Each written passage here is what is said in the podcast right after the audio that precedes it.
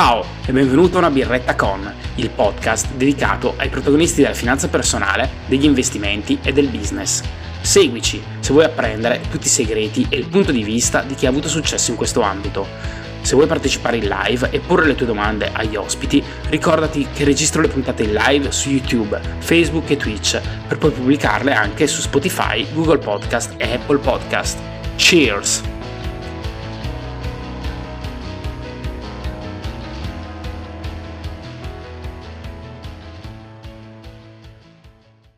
Attimo.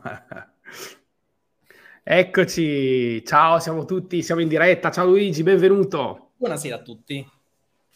Stasera siamo carichissimi perché abbiamo come competitor Sanremo, quindi dobbiamo, eh Luigi, dobbiamo, sì, essere... dobbiamo essere più forti di Sanremo, però vabbè, ormai ne siamo meglio, siamo meglio. La, la gente per la curiosità ha visto la prima puntata, eh, Luigi, tu... dai. Napoli, insomma, più o meno, no? Provincia di Napoli, dovresti essere un fan dei Neo Melodici o comunque no, non è rappresentata. Tra... Non è no. rappres... Vabbè, c'è Massimo Ranieri, napoletano, scusami l'ignoranza, immagino di sì. Sì, no. è napoletano, sì. Quindi è rappresentata la musica. Poi c'è, sì. c'è Anna Mena che ha il testo scritto da Rocco Hunt, quindi anche lei ah. ra- rappresenta un po', no? Ottimo. Ottimo, sono documentato abbastanza. Così possiamo tenere l'audience alta anche sì, sì, facciamo, dobbiamo parlare anche un po' di Sanremo. So, dobbiamo... sì. Dai, par... Prima di partire con i pronostici sul festival, ti direi: so che hai già la birra, io sì. al solito ho già bevuta a metà, quindi vorrei brindare. Cheers. Al, al, Sanremo a cosa brindiamo? A questa nostra birretta, direi. Alla birretta, sperando che si aggiunga anche qualcun altro. Eh beh, certo, assolutamente, a casa. Con noi diciamo intendo, che... intendo, con noi. Sì, sì, no, certo, certo. Ovviamente a casa direi sempre una buona occasione guardare una birretta con per, per bersi una birra bella fredda anche d'inverno, insomma, che è sempre una cosa bella. Ci sta. Ma ti presento, ti presento brevemente. Luigi De Rosa, napoletano, 30 anni, ha iniziato la sua attività su YouTube, mi dicevi prima, ecco, non sono così documentato, giusto due anni fa. Da due anni da due oggi anni. È il tuo, oggi è il tuo, diciamo, anniversario di A mezzanotte quindi... è il mio anniversario su YouTube. Cheers a questo, a questo importante traguardo. È un, al nostro evento si aggiunge il secondo evento. Grande, grande. C'è anche Giuppi che, che ci fa cheers, quindi anche a Giuppi, eh, grande, anche lui un altro creator, quindi insomma... Ottimo, siamo... ottimo. Poi ho visto non che è un'ottima cre- diciamo possiamo definirti un creator, dall'altra parte un investitore, comunque uno sperimentatore in ambito finanza personale, investimenti, ho visto che sei molto attivo, che non ti lasci mai sfuggire l'occasione di sperimentare qualcosa di nuovo. No, no, no, assolutamente. Chi si ferma è perduto, quindi non mi fermo mai.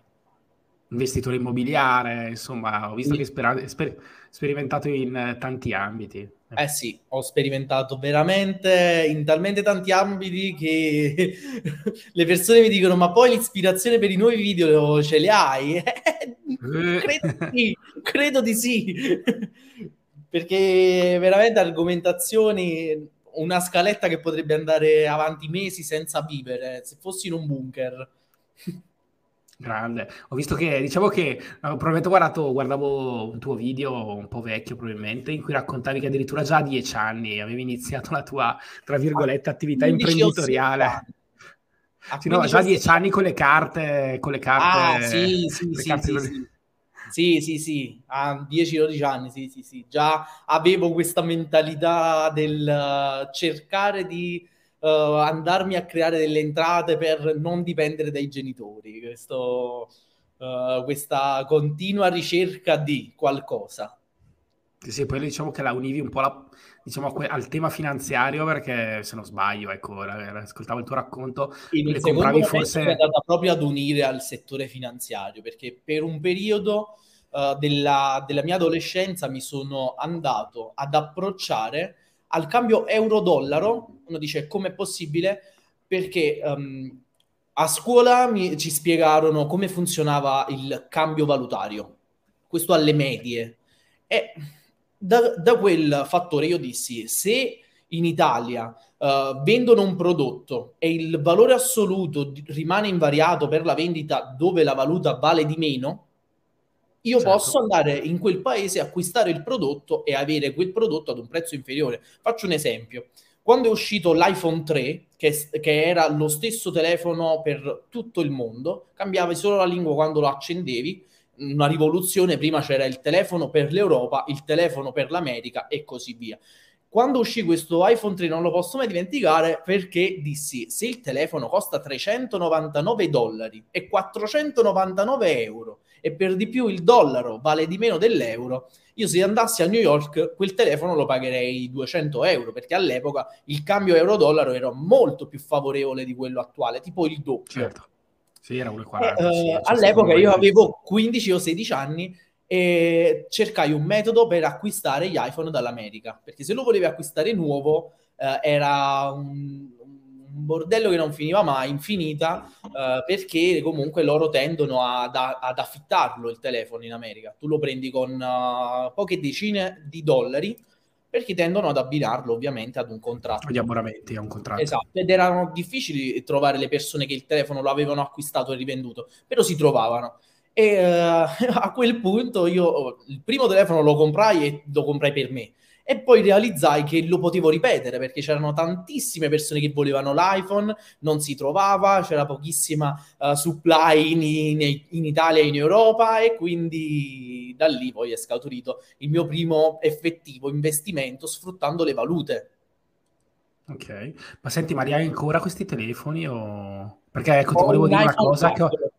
Ho un iPhone ecco, 4 dell'epoca che poi giustamente è sempre acquistato dall'America.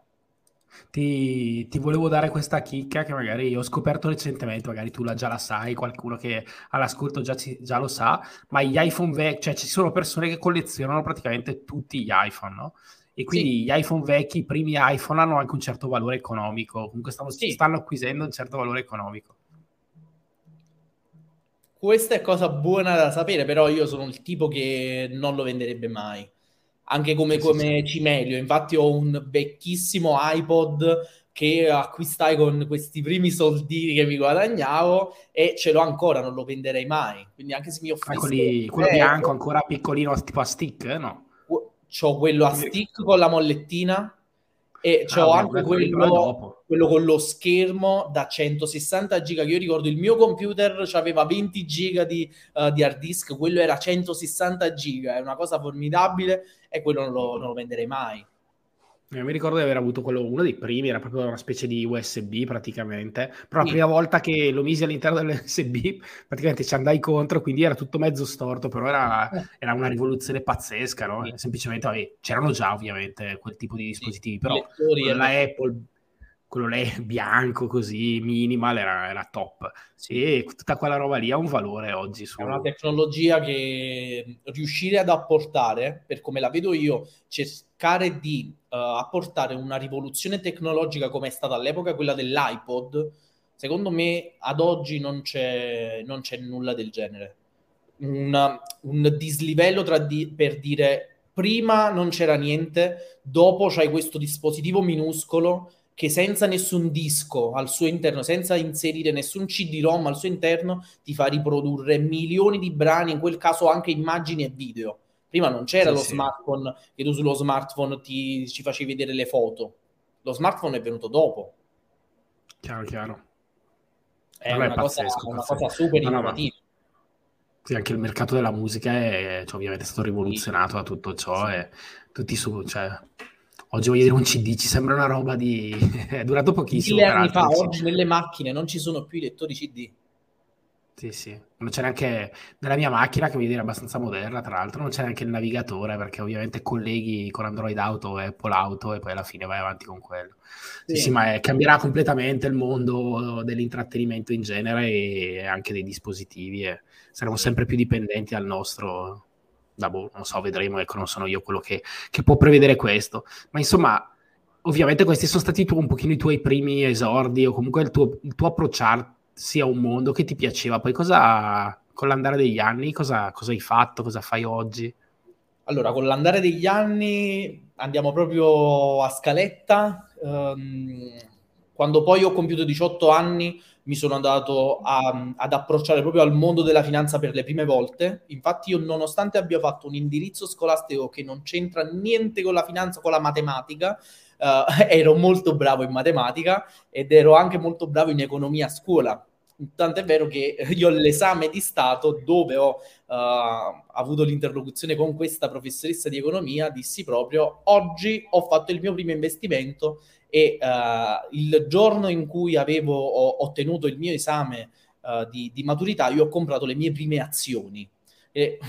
Che eh, le utilizzai proprio come sfida, perché questa mia professoressa di economia alle superiori diceva no, le obbligazioni sono un miliardo di volte meglio perché le azioni sono imprevedibili. Tant'è vero che c'era questo dibattito tra me come studente e lei come professoressa e lei sosteneva le obbligazioni e io che sostenevo invece le società dicendo sono 40 anni che le società salgono, per quale motivo io dovrei aspettarmi un declino solo perché in passato c'è stato un declino?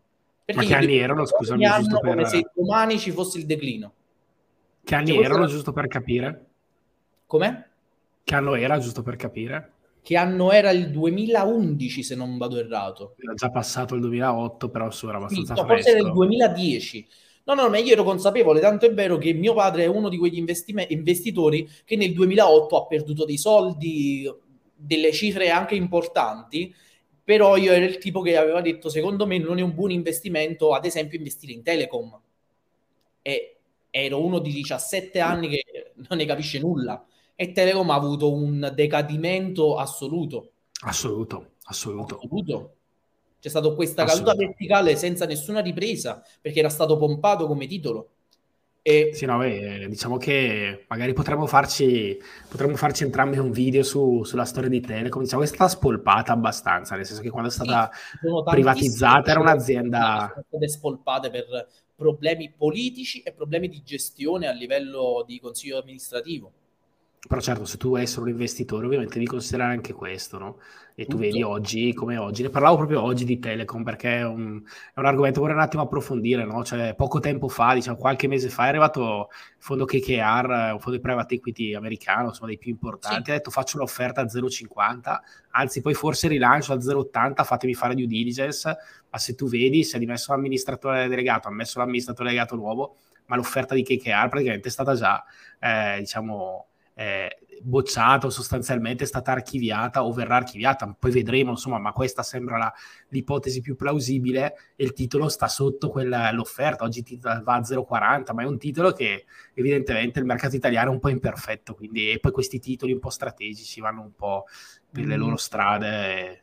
Insomma, diciamo che se lo dovessimo paragonare in maniera assoluta a quelli che sono suoi competitor in altri paesi nel mondo, non non starebbe mai in piedi un confronto. Perché se per esempio volessimo tirare in ballo società tipo ATT in America, che oggi sta perdendo un botto in borsa, che però è strutturata in maniera, in maniera diametralmente opposta rispetto a quella che è la chiusissima uh, Telecom Italia, si va a ragionare in maniera un attimo variegata rispetto a quello che è il concetto italiano di investire in qualcosa investire in nuove tecnologie, andare a uh, rinnovarsi nel tempo. Ad esempio, oggi esiste Team Vision, ma chi lo prenderebbe mai in considerazione? Che uh, ha prodotto oggi Team Vision? Chi lo sa? Magari ha prodotto qualcosa di importante, ma chi lo sa? Quindi a livello comunicativo, sì, no, no. seppure uh, ci fosse un prodotto reale. Sì, no, gli asset strategici di in America sono... si, si dice TNT, uh, Universal, uh, succede una quarta guerra mondiale. C'è un attimo un approccio differente, che magari sono dei titoli che sono speculari, però ci sono sì, degli no. approcci all'innovazione che è totalmente diversa. Sì, sì, ma comunque troppo, di, cioè, troppo complesso, diciamo, per, per stasera qua davanti a una birretta, sì. magari tenere, cioè, magari ci, ci troviamo ah, un'altra birretta. Una serata, di... una serata, tranquilla e va affrontata. Però sicuramente, cioè, non volevo parlare di Telecom, però sicuramente è un argomento che appassiona anche me, perché comunque all'interno una serie di asset strategici, ma interessantissimi, che magari poi la gente ignora, cioè nel senso che c'è una serie di cavi sottomarini che portano tutta, tutta la tecnologia, però poi è indietro su tanti aspetti tecnologici, c'è Open Fiber, ci sono tutta una serie di temi che veramente la storia di Telecom e il, il presente di Telecom è veramente sono quegli asset strategici per un paese, andrebbero veramente salvaguardati. E sono Spesso... super curioso di vedere che impatto avrà su Telecom il lancio della fibra di Iliad. Vedremo, perché con Open Fiber immagino. Boh, sì, vediamo. si appoggia su Open Fiber, ma ha noleggiato l'infrastruttura senza dati. Saranno loro ad avere i loro server che uh, andranno a certo. rifornire certo. l'utente finale. E una società come Iliad, che già sta spaccando il mercato a livello mobile, che ti offre una fibra a 15,99 euro se tu già hai una scheda Iliad che costa 20 euro, beh, cioè, tu la compri una scheda base, paghi 20 euro per, per, uh, per riscatto della scheda e c'hai la possibilità di prendere uh, Iliad Fiber per 16 euro, quando Telecom, nella migliore delle ipotesi, ti costa 29. Che impatto avrà? Ah, vedremo, vedremo, perché sono... Vedremo. Ha studiato, no, ha sarà... studiato. Bisogna stare attenti sul mercato, bisogna sempre, sì, però guardare sempre un po' avanti, quindi sicuramente Sicuramente un peccato perché comunque avevamo un'azienda che a livello mondiale aveva un certo ruolo di leadership o comunque in certi paesi era ben posizionata, tuttora beh, l'unico paese in cui c'è che è il Brasile è abbastanza ben posizionata, aveva presenza un pochino più globale, era un operatore di un certo livello, oggi si trova un operatore che ha perso qualunque vantaggio, stra- cioè non qualunque, ha perso una serie di vantaggi strategici. Una gran, gran parte di vantaggi strategici. E comunque stavo raccontando che in questo giorno, in questo giorno giorno d'estate eh, di, uh, di, del, uh, delle mie superiori in cui stavo tenendo l'esame di Stato, io continuo con il mio approccio e questo mio fare di sfida da 18enne, 19enne dell'epoca eh, nei confronti di questa professoressa, mantenendo e tenendo ferma la mia posizione. Per me le azioni sono meglio, uh, io queste azioni le voglio tenere per 30 anni, 40 anni, quindi seppure nel tempo dovessero perdere valore, ma uh, continuano nel tempo a rilasciarmi dividendi o magari a rinnovare la loro tecnologia alla fine dei 30 anni mi valgono di più, io sono contento. Quindi... io che azioni erano, scusami? Cerco di ricordarmi perché le ho vendute. di 30 anni, dai. Erano delle azioni bancarie, però non ricordo uh-huh. quali. Mi sembra addirittura Unicredit che valeva poco. MPS. No, no, no. No, no non lo so magari. Comunque da lì poi si aprì il mio approccio totale a quello che era il mondo della finanza. Perché poi lì mi continuavano in, sul computer ad uscire queste pubblicità sul trading online e dissi io voglio capire che cosa c'è dietro. Io poi sono il tipo che quando compra una cosa e non capisce come funziona la smonta per capire quella cosa come funziona. Certo. Così come uh, con le cose che smonto, io cercai di smantellare il concetto di trading e capire come funzionasse, come funziona un grafico, chi muove il prezzo e così via. E dissi, io sono anni che passo dalla mattina alla sera a guardare euro-dollaro. Come posso sfruttare questa cosa? E da lì arrivai sul Forex, sfruttandolo come strumento, come sottostante per fare trading e poi da lì c'è stata un, un'escalation di eventi che mi ha portato anche a lavorare a livello professionale nel mondo della, della finanza con, con, sale trading professionali. Sì?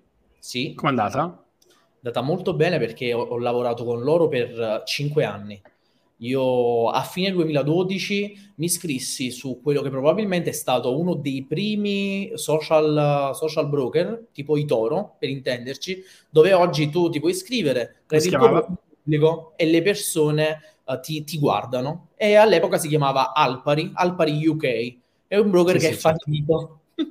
è un broker che è fallito però aveva questa funzione di, di, social trading, quindi le persone potevano effettivamente vedere quello che io facevo in termini percentuali, che percentuali facevo. Ovviamente stiamo saltando tutta quella parte di storia in cui io mi sono approcciato al mondo del trading, ho perso soldi, quindi se qualcuno è all'ascolto, questo non è un consiglio finanziario, non sto dicendo fate quello che ho fatto io, perché ci ho buttato gli occhi avanti ad uno schermo, ad imparare a studiare e fare comunque dei test prima di dire ho fatto in una settimana comunque l'80% per diverse settimane. Era un uh, approccio al trading molto rischioso, era un qualcosa che probabilmente il 90% delle persone se provassero a ripetere perderebbero soldi perché si perdono qualche dato e dico che ero attivo qualcosa come 18 ore al giorno per riuscire a fare quei, quei numeri. È un qualcosa di non fisicamente sostenibile. Incrociavo una serie di informazioni tra quella che è il grafico, quella che le persone approcciano come sentiment. Oggi si chiama, lo, lo chiamano così le piattaforme, ma in realtà è quello che le persone pensano di voler fare. Perché le persone vedono tutti quanti, tutte quante lo stesso grafico. Oggi ci sono dei corsi che costano migliaia di euro che ti spiegano come leggere un grafico per fare l'analisi tecnica. Il punto è che dietro quell'analisi tecnica non c'è altro che una serie di pattern che tutti quanti vedono. Li chiamano testa e spalle, li chiamano supporto e resistenze, li chiamano canali. Alla fine, quello che veramente muove il prezzo è un'istituzione.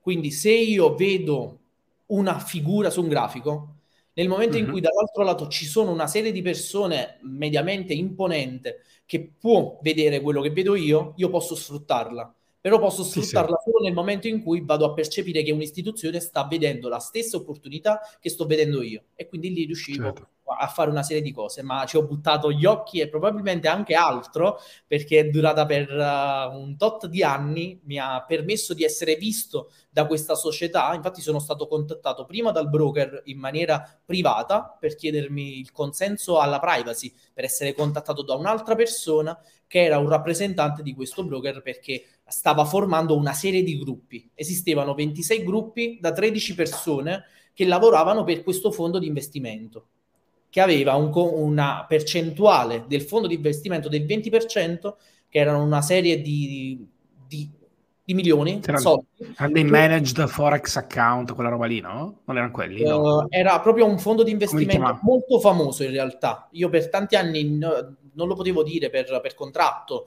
ma in realtà è una percentuale del 20% di Vanguard è da utilizzare per il trading. Vanguard mm. fa gli ETF sì. è uno dei più famosi, Morningstar, Vanguard. Sì, sì, certo, e Vanguard ha 26 gruppi da 13 persone, non lo so se ora ne siano di più, che uh, fanno trading. Noi avevamo in gestione... Fanno proprietari, proprietari trading, lo fanno tante banche, tante istituzioni, sì, ecco, probabilmente... Fanno tantissimo. Però per esempio, non lo so se segui Marcello Ascani, immagino mm-hmm. di sì, uh, lui ha Uh, è entrato con il suo format bellissimo, mi intrufolo dentro questo, dentro quello, è entrato dentro Banca Profilo e ha mostrato per esempio una banca come quella di Banca Profilo come si approccia al trading, che è un metodo diametralmente opposto rispetto a quello che fa uno dei maggiori fondi di investimento a livello mondiale. Mm-hmm. Ed è stato un, un, un parto riuscire a, ad essere regolamentato all'interno di quel uh, fondo. Mi sono dovuto iscrivere all'università per un periodo perché dovevo essere almeno iscritto all'università, uh, una, una, serie di, di cose assurde, però è stata una delle esperienze che più mi ha formato a livello personale perché mi sono approcciato con una serie di persone che non avrei mai conosciuto nella mia vita, tutte persone brillanti, tutte persone che la pensavano in una maniera diversa, perché tutte le persone con cui lavoravo tutte mm-hmm. di origini diverse. Ma dove lavoravi, scusami, dalla tua cameretta o da... Allora, io una, uh, due volte al mese mi dirigevo fisicamente a Londra per fare un mm. report di quelle che erano le mie operazioni. Io potevo lavorare fisicamente a Londra oppure lavorare da dove volevo io con il remote working, che ora è lo smart working all'italiana, che non esiste in giro per il mondo, però in linea di massima cambiava il compenso. Quindi tu hai un compenso X se vai lì e hai un compenso Y se vai a lavorare in giro per il mondo. Ma alla fine tu dovevi compiere una serie di operazioni su base mensile, dovevi cercare di avvicinarti ad una percentuale di profitto su base mensile e tutto quello andava riportato. E questo okay. è fondamentalmente quello che mi ha portato ad avere anche una liquidità personale, ad uscire fuori da certe zone di comfort, di uscire anche ad investire a livello immobiliare, perché è fattibile dalla gran parte delle persone riuscire ad investire a livello immobiliare, ma diciamo che se c'hai più liquidità è più semplice. Certo, certo, questo è, ma è interessante questa esperienza del trading. Io ho fatto una minima esperienza così sul trading, in alc- cioè con delle piattaforme così di copy trading e ho, sì. sostanzialmente trading sul forex è un trading che può funzionare, cioè almeno la mia esperienza può funzionare per alcuni periodi, fatto così da privato, perché vabbè, alta volatilità, comunque diciamo che se fai una buona gestione riesci, però è estremamente eh, diciamo, stressante. È molto complicato complicato, C'erano... stressante, possibilità di bruciare il conto praticamente giornaliera e alla fine, soprattutto se non, se non, usi un money management, diciamo, o se ti saltano un po' tutti quelli che sono le tue regole, perché è facile che saltino a un certo punto e alla fine, insomma, stressantissimo, quindi, bah, non lo so, ecco. Stressante. Io dopo cinque anni ho detto non posso sostenerlo fisicamente. Io sono arrivato ad un punto dopo cinque anni dove dormivo sistematicamente tra le 5 ore e mezza e le 6 ore e mezza a, a notte, dove per tenermi in piedi e leggere tutte quelle informazioni, per esempio, ti faccio un esempio, nel periodo in cui Trump e uh, la Corea del Nord facevano i capricci, che tu non puoi immaginare quanto caffè, quanto guarana, quante Red Bull io abbia potuto consumare in quel periodo arrivato, eh, sono arrivato ad un punto in cui ho detto devo valutare i, neuro, i neurostimolanti perché non ce, la posso, non ce la posso fare fisicamente a starci dietro. È una cosa sì, assurda. Sì.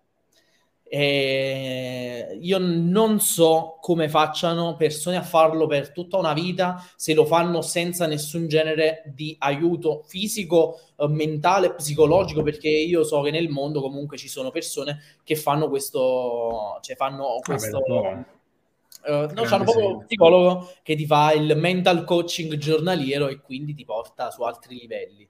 Eh, non era il mio caso, chiaramente, eh, però mi rendo conto che ti cambia la vita ma, ma riuscire ad avere una marcia in più.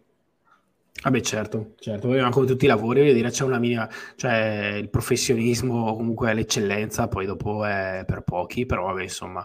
Quindi diciamo poi che hai abbandonato quel mondo. Quindi lì ho detto no, basta. E quindi hai deciso di mollare, di dedicarti un po' all'investimento immobiliare, quindi? Sì, sì. da lì poi ho, ho, spostato le liquidità e ho detto il prossimo lavoro che faccio deve essere un lavoro che mi riesce a dare talmente tanto tempo da avere in primis tempo di recuperare mentalmente mi sono fatto un mese di vacanze che è stato assurdo, non, cioè, non, ho recuperato nulla, però quando poi sono tornato ho cercato di ragionare. Io nel 2013 avevo già presentato un progetto regionale, perché avevo già mm-hmm. avuto una mezza idea sul mercato immobiliare.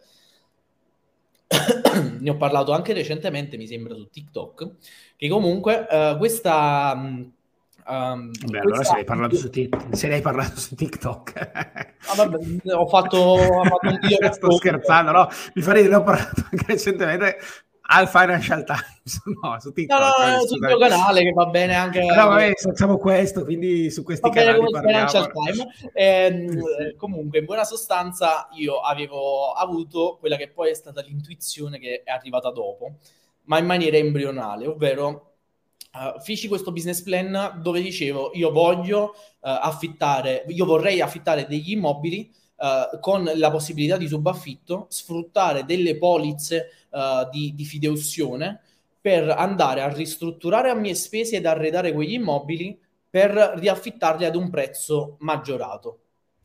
Il punto è che nonostante avessi fatto un business plan tenendo conto di dati, perché feci una ricerca di mercato um, che um, teneva conto di una serie di dati, tipo se si affitta una casa vuota ti costa 4, se si affitta una casa arredata ti costa 6, se si affitta una casa ristrutturata e arredata ti costa 8.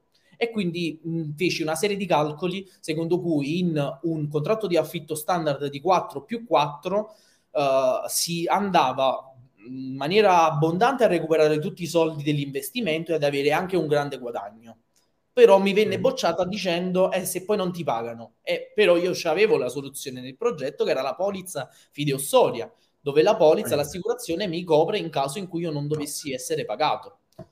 No, lo boccio io perché io sono cioè, conosco quel settore, quindi la fideiussione assicurativa, se era assicurativa ti paga, non, non, non, le, non sono, diciamo, non sono reperibili fideiussioni del dare, ma solo del fare, quindi di fare qualcosa, ma non del pagare un canone d'affitto. Le fiduciarie bancarie invece possono coprire anche questa tipologia di, di fatti specie. Sai che forse non mi ricordo se, se si parlasse di fiduciarie eh, assicurativa o bancaria, però non ricordo. Fi- perché diciamo che in quell'ambito lì è, c'è anche un settore molto borderline in cui ci sono tutta una serie di finanziarie, farlocche, quindi bisogna sempre stare attenti. Quindi ti direi che cioè, una fiduziaria qualcuno te la fa se, ci, cioè, se sopra le spalle c'è qualcuno capiente che ha dei soldi, una fiducia, sì. un soggetto. Però cioè, quindi, il, no, allora, allora quindi, immagino che cioè, fosse... Cioè, quella è una garanzia molto relativa, perché poi la possibilità di andarla a discutere, cioè è una garanzia ovviamente la fiduzione, però è molto relativa. bancaria. Quindi, sì, sì, certo, sì. bancaria ovviamente è più, è più, di, è più cioè, ovviamente ti garantisce sì, maggiormente. Anche se bancaria processo... funziona che io do alla banca una cifra che mi immobilizza e nel caso in cui io non dovessi ricevere i soldi me li dà la banca. Sì, sostanzialmente, cioè la fiduciarietà dava qualcun altro, no? quindi sì. eh, quel qualcun altro se la faceva, diciamo, si faceva garantire dalla banca con la fiducia, quindi avrebbe pagato la banca, ovviamente se la fiducia era prima richiesta, eh, senza allora. Sono passati sì. quasi dieci anni, quindi uh, mi... Sì, no, no, per dirti, cioè, che senso... che all'epoca fosse quello. No, siccome dici assicurativa, ti dico, guarda, c'è assicurativa, adesso non so, poi c'è tutto in quell'ambito lì, c'è una serie di truffe, di robe, e quindi, insomma, entriamo in un tema un po' delicato. Però, vabbè, capisco l'idea, è anche intelligente, quella di... di cioè, nel senso, mi sembra intelligente, mi sembra carina. Ovviamente il rischio, il rischio che ti era stato palesato eh, evidentemente c'è, quello di, insomma, nell'immobiliare non è un mercato banale al fatto, no? No, assolutamente. E, però poi da lì sono arrivato alla conclusione che sì, io affitto l'immobile con la possibilità di subaffitto e uh, seguo le, re- le leggi regionali che ci sono in Campania, posso ristrutturare, suddividere in camere e affittare le singole camere sfruttando Booking, Airbnb e così via. E quindi da lì poi è nata l'idea di B&B. Ok. E quindi ti sei apri, buttato su questo mercato. il primo BNB nel 2018, poi nel 2019 ho aperto il secondo, poi ne, a cavallo del secondo mi capitò una, una, super occasione nella mia città per un immobile in acquisto, ho acquistato anche quel, quell'immobile e... Uh, nel, dal 2019 poi ovviamente c'è stata l'escalation del covid e poi uh, è stato molto complicato portare a termine i lavori che dovrebbero finire a, a giorni quindi uh, tecnicamente sì, ho anche acquistato un altro immobile per, uh, per quella finalità. Va bene, quindi ti stai diciamo dedicando a questo settore che ovviamente in questo periodo ha avuto un po' di, di crisi, sì. immagino, no? Sì, sì, sì, assolutamente. Però diciamo io, io, io, sono un investitore di lungo termine, quindi non è certo. che non mi lascio... Anzi, come nel, probabilmente come nel mercato azionario, anche in questo momento, probabilmente anche in quel mercato si fanno gli affari veri, no? Nel senso... Sì. Cioè, sì. Nel... sì. per esempio, è, può sembrare brutto, però se magari prima c'era qualcuno che faceva solo quello di lavoro e non aveva a spalle forti può arrivare ad un punto di rottura e dire vendo tutto e a quel punto potrebbe essere l'affare di qualcun altro. Può certo. sembrare brutto, però è, è la realtà dei fatti. Eh no, chiaro, chiaro, no? nel senso che ovviamente eh, cioè, i problemi, cioè, le tensioni finanziarie alla fine qualcuno le rischia di pagarle, quindi non è proprio un settore anche lì, è un settore che a un certo momento, in un certo momento sembrava tutto rose e fiori, si ci stavano buttando dentro tutti, nel senso che chiunque aveva un minimo di liquidità aveva questa idea di, di, almeno io vedo, vedo la realtà di Milano, non so se è uguale anche a Napoli, ma immagino di sì, visto che comunque è una città turistica anche quella, o comunque anche legata al business cioè tutti stavano buttando su quel settore, è arrivato il 2020 ovviamente, è cambiato un po' lo scenario, no? Esattamente, esattamente. Io parlo anche da proprietario di immobile affittato in maniera normale, con affitto classico, e posso dirti che nel momento in cui è venuto meno quel genere di attività, ehm, tante persone attorno a me si sono viste ovviamente venire meno la terra sotto i piedi. Quindi uh, quando c'è la solidità di un affitto costante standard è differente da un qualcosa che funziona come un lavoro a chiamata. Quindi certo. ho visto altre persone dire svendo il mio immobile. Svendo, magari affitto a lungo termine, quindi magari evito di fare diciamo il... Però tante persone si fanno il ragionamento, io acquisto poi affitto e se non mi pagano e allora lì si finisce nel faccio il bed and breakfast. Certo, Chiaro, chiaro. Sono altri generi di rapporti, la legge funziona in un'altra maniera. Se uno viene nel tuo BNB e non ti paga, eh, la denuncia se la becca è penale. Se c'ha qualcosa da perdere è anche abbastanza rapido il recupero. Poi immagino che sono le piattaforme che in qualche modo ti tutelano, no? Come? Ah, uh, tutela, dipende dalla piattaforma, ci sono delle piattaforme che non tutelano proprio, però ti mettono a disposizione ovviamente tutti i dati della persona e quindi fungono da prova e una cosa è fare una causa civile, una cosa è fare una causa penale. Diciamola così. Ok. Qual è la più grande preoccupazione? Perché eh, per, un, per, un, certo periodo mi ero, mi affascino, anch'io come te sono curioso, no? Quindi a un certo momento mi ero iscritto in un gruppo, in, pa- in qualche gruppo Facebook che riguardava le locazioni a breve sì. termine e diciamo, la più grande preoccupazione, per, almeno vedo in quel gruppo Facebook, è ricevere una recensione negativa, ma lì è quasi, cioè una recensione negativa pesa come, non lo so, uh, un insulto diciamo alla madre, una roba del genere. Netto, al netto di quattro anni di attività, ti posso dire che il bed and breakfast, casa vacanze, affitta camere, quel che è, tutto quello che è non alberghiero ma è ricettivo, lavora per la recensione e non lavora per guadagnare. È così le persone nel mio settore non lavorano per il guadagno, ma lavorano per la recensione. Uh-huh. Ora tu dirai che cosa significa? Significa che uno accoglie dei clienti e la prima cosa a cui pensano non sono i soldi, ma il uh, regalare l'esperienza che a sua volta ti fa ottenere la recensione positiva. Vabbè, che ci stanno la soddisfazione del cliente espressa in una recensione. Sì sì, ci sta, però secondo alcune persone diventa poi un, um, un qualcosa di um, un'ansia continua e diventa, eh certo. diventa un fardello, è una cosa assurda. Perché se tu smetti di vivere in funzione di, ti faccio una riflessione.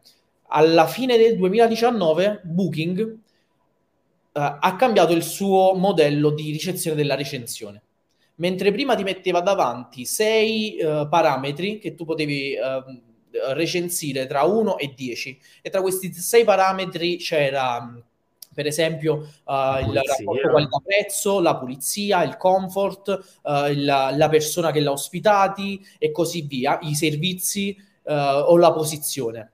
E nel momento in cui davano questi sei voti, il voto finale era una media di questi sei voti. Dopo il 2019, okay. oltre questi sei voti, la media complessiva è stata eliminata e quindi c'era il settimo voto, che era il voto complessivo. Ora, nel momento in cui tu mi dai la possibilità, mi si è spenta una luce dietro, non ci fate caso, eh, nel momento in cui... Effetti eh, speciali. Eh, com'è? Effetti speciali, dicono. Sì, sì, effetti della diretta. Uh, dicevo, nel momento in cui tu mi dai la possibilità di fare il settimo voto e non è più un voto di media, ma è un voto che la persona deve designare, psicologicamente nessuno ti dà 10. Mm-hmm. Nessuno. Soprattutto in Italia. Mi tendono tutti quanti psicologicamente a mettere 9. E questa cosa è stato motivo di un'ansia continua da parte delle persone che prima avevano magari delle medie 9.6, 9.7, 9.8, 9.9 e 10. Certo. Dopo si sono visti la media a, a abbassarsi perché c'è il voto complessivo che mediamente è 9. Certo, perché poi in Italia non si dà mai il 10. Quindi... No, il 10 non te lo dà nessuno, proprio perché l'italiano come categoria di cioè, persone a... Uh, eh, cercano sempre a... di trovare il pelo de- dell'uovo. No, cioè, poi abituato a scuola che il 10... Persone, io ti posso dare la mia esperienza di persone che mi sono arrivate in camera e entra il marito, tutto regolare, dopo mezz'ora mi, mi chiamano eh, che, che, erano rimasti fuori, non lo so. Comunque entro, c'era anche la moglie. La moglie ancora non era entrata in camera. Comunque riapro, li faccio riaccedere in camera, avevano dimenticato le chiavi in camera. Entra il marito, entra la moglie correndo, corre, corre, corre, tira fuori la sedia dalla scrivania, si abbassa sotto la scrivania e passa il dito sul pavimento e dice, hm, ok. Poi la seconda cosa che fa, fa un'altra corsa verso il letto tira fuori i cuscini, alza le lenzuola, guarda sotto e dice sopra questo materasso non c'è il topper. Mm, non bene. Comunque, quando raccontai questa cosa ad un mio amico, che noi siamo una serie di colleghi che collaboriamo costantemente, disse, cioè mi aprì gli occhi sul fatto che è uscito un programma televisivo con Bruno Barbieri uh, che si chiama Quattro Hotel, dove aveva messo al centro dell'attenzione la prima cosa la pulizia, la seconda cosa sul letto il famoso topper che è una sorta di micro materasso da mm, apporre sopra il materasso originale e se, quando questi super hotel ah, okay. 5 stelle plus non ce l'avevano era un voto di demerito disastro disastro il top. cioè quella mi mise voto 7 con una mia media precedente al 2019 di 9.6 che avrebbe dovuto farmi strappare i capelli dalla testa che già sto perdendo non li voglio finire di perdere quindi va bene così come un 18 poi va bene vai avanti hai portato a casa il risultato e vai avanti sì, comunque sì, no? Sì, eh, fa parte del gioco sì. Parte... No, però ecco, dicevo che quello lì mi sembrava, ho visto che questo era uno dei grandi argomenti e il secondo grande argomento erano i, i, diciamo, gli ospiti che portano i cani in camera e non lo so perché, Guarda, o bambini. Io, eh, cioè... io ho avuto una bruttissima esperienza in una delle mie stanze, non so se ne possiamo parlare, comunque ho avuto una bruttissima esperienza proprio all'inizio, l'inizio del 2019, con un decesso in una stanza di questa persona singola che aveva il cane. E da, da, quel momento io ho accettato tutti gli animali indistintamente con una serie di regole. Non devono mai lasciare il, il loro amico da solo in camera, mai. Ah, sì, Se succede una cosa del genere li caccio, glielo dico. E, ehm, una cosa del genere e quindi mi sono sensibilizzato in certe direzioni che prima mi facevano anche un po' storcere il naso, però sì, eh, la maggior parte dei miei colleghi uh, dicono no, poi c'è doppio lavoro di pulizia, così colà, ma... Sì, uh, l'allergia, le robe. Un panno all'interno, un, un panno Swiffer all'interno, 3-4 volte, non mi importa minimamente uh, di una cosa del genere, perché, cioè, alla fine, un cane, che cosa ci può fare se perde il pelo? Sì, sì, certo, no, aveva chiaro, ma nel senso, no, però ecco, mi, mi, mi, faceva molto ridere che erano molto stereotipati, cioè erano molto stereotipati sono gli host. tutte quante uguali, pure io sono in una serie di gruppi su Facebook eh, sì, e sì. mi rubano gli asciugamani costantemente. Sì, e mi rubano costantemente la linea cortesia, cioè tu la metti a disposizione per farla utilizzare e la rubano. Per me la prima preoccupazione è che non rompano la stanza. certo, Beh, quello è il minimo, diciamo. No? Che e quello è il minimo. So. Io nella primissima prenotazione che ho fatto, nelle, nelle, mie stanze, in tutte le mie stanze, ho delle scrivanie sospese, senza i piedi. Sono sospese, mm-hmm. sono attaccate al muro. Nella mia certo. primissima prenotazione mi chiamano se è venuta la scrivania dal muro. Quelle sono le preoccupazioni. Vabbè, certo, perché quella magari eh. ti blocca poi per la riparazione, magari ti blocca qualche sì. giorno la stanza, non guadagni. Sì. Eh, so, so. Esatto, quello soldi. è il grande problema. Se uno chiama e dice mi si è rotto il letto, quello è un grande problema. Se, eh, se si rubano un asciugamano, fa parte del gioco. Bene, tutti, mi raccomando ragazzi, tutti a Napoli, andiamo tutti nel bed and breakfast di Luigi a rubare gli asciugamani. gli asciugamani sono a noleggio! Eh. ah, grande! E sono assicurati quelli o no? Sì, sì. Ok, perfetto. L'assicurazione anche sui danni all'immobile, ma è più il problema psicologico del, sì, no, lo, certo, del, del, del danno in sé. Ecco, sfatiamo anche un altro mito, è comunque un'attività onerosa anche quella del bed and breakfast, giusto? Cioè comunque sì, impiega tempo. spese chiaramente. Cioè... Sì, onerosa in termini economici, ma anche in termini di tempo, e cioè non è una, non è una rendita passiva, voglio dire. Uh, è una rendita quasi passiva che si può rendere passiva. Se tu trovi un collaboratore che fa i check-in al posto tuo, ti rende molto di meno, ma ti rende in maniera passiva. E per, diciamo, e, e non c'è sempre l'imprevisto cui correre dietro quando cominci ad avere un po' di, di flusso, cioè nel senso... Si no. rompono la stanza è un imprevisto, ma non è un qualcosa... Cioè tu te ne vai via tranquillo in vacanza per dire, cioè non so, devi andare via una settimana e... Io personalmente sono andato via diverse mm. volte prima del Covid, da quando c'è il Covid no, non ho fatto una vacanza. Non... Certo, questo perché sì, non, non, ho proprio avuto quella, quell'input no, però non ti, però in generale non ti, crea, non ti crea problemi, nel senso non è c'è sempre quello che gli succede qualcosa, almeno così mi dicevano amici magari che hanno attività del genere, alla fine... Allora, se ti succede due volte quello che mi è successo a me agli inizi di gennaio del 2019, allora chiudi. Se ti succede due volte, se ti succede una volta è... No, però l'allagamento della stanza, cioè queste cose mi qua... È diciamo capitato, che... Mi è capitato anche la stanza allagata perché clienti stupidi uh, buttassero eh, sì. un asciugamano nello scarico del water, però vabbè ah. si risolve certo, con la denuncia, non lo so io. No, vabbè, si risolve no. con l'idraulico, viene l'idraulico, risolve vabbè, certo, no, chiaro, no, però se sei via, ecco, magari dici, caspita, eh, vabbè. Guarda, ti dirò, persone, una persona che possa presenziare ci deve essere sempre. Ecco, il, il famoso collaboratore bisogna averlo. E poi tu lo coordini a distanza e dici chiami l'assicurazione. Vabbè, e poi l'assicurazione che ti manda il, l'idraulico. E l'idraulico ti risolve il problema, ti serve semplicemente il uh, pinco pallino che presenzia no, dipende sempre, dipende sempre quante persone affidabili riesci a trovare e nel senso che oggi, come, oggi comunque la selezione delle persone non è facile, no? Perché quella che ti no, deve venire a pulire la stanza... Magari... Però ad esempio persone che sono nel mio stesso settore, che hanno anche eh, a loro volta dei B&B, hanno una formazione trasversale al, all'interno di quello che è il eh. settore della, della ricezione del, del, cliente, quindi già si, saranno, già si sapranno approcciare a quello che è il, che è il no, lavoro del breakfast. Quindi eh, mantenere una certa, una certa calma sempre. Uh, io sono il leader della calma in Italia e, e quindi posso solo insegnare. Grande, grande, grande. No, Invece altre Uh, tutto, tutti i generi di approcci con le persone vanno sempre uh, trattati con la più assoluta delle, delle calme. Quindi se, se, ti agiti tu, se agita il cliente, alla fine il problema non è che con l'agitazione si risolve, è, è tutto, tutto, quello che traspare è tutto un di più inutile. Quindi ah, alla chiaro, fine il, l'obiettivo è la risoluzione del problema in generale. Chiaro. Tanti, tanti ospiti stranieri anche? Sì. Uh, prima del 2020 sì, tantissimi, molti di più di quelli italiani. Dopo tu, Napoli, cioè nel senso città, Napoli costiera, dove che, dove che stai? Io sono Napoli? Napoli costiera, io sono nella prima città della costiera sorrentina, Castellammare di Stabia. Ah, ok. E quindi, quindi è... sì, dal punto, di vista, dal punto di vista turistico si lavora tanto, tanto, tanto con, con, con l'estero, pre-Covid ovviamente, Ok, e quindi insomma c'è un, po', c'è un bel giro di, di, bella, insomma, di gente anche che ti porta un po' di cultura diversa di altri paesi, immagino. Sì. ancora esperienza arricchente eh, da quel punto di sì. vista. Bello, bello, bello, bello.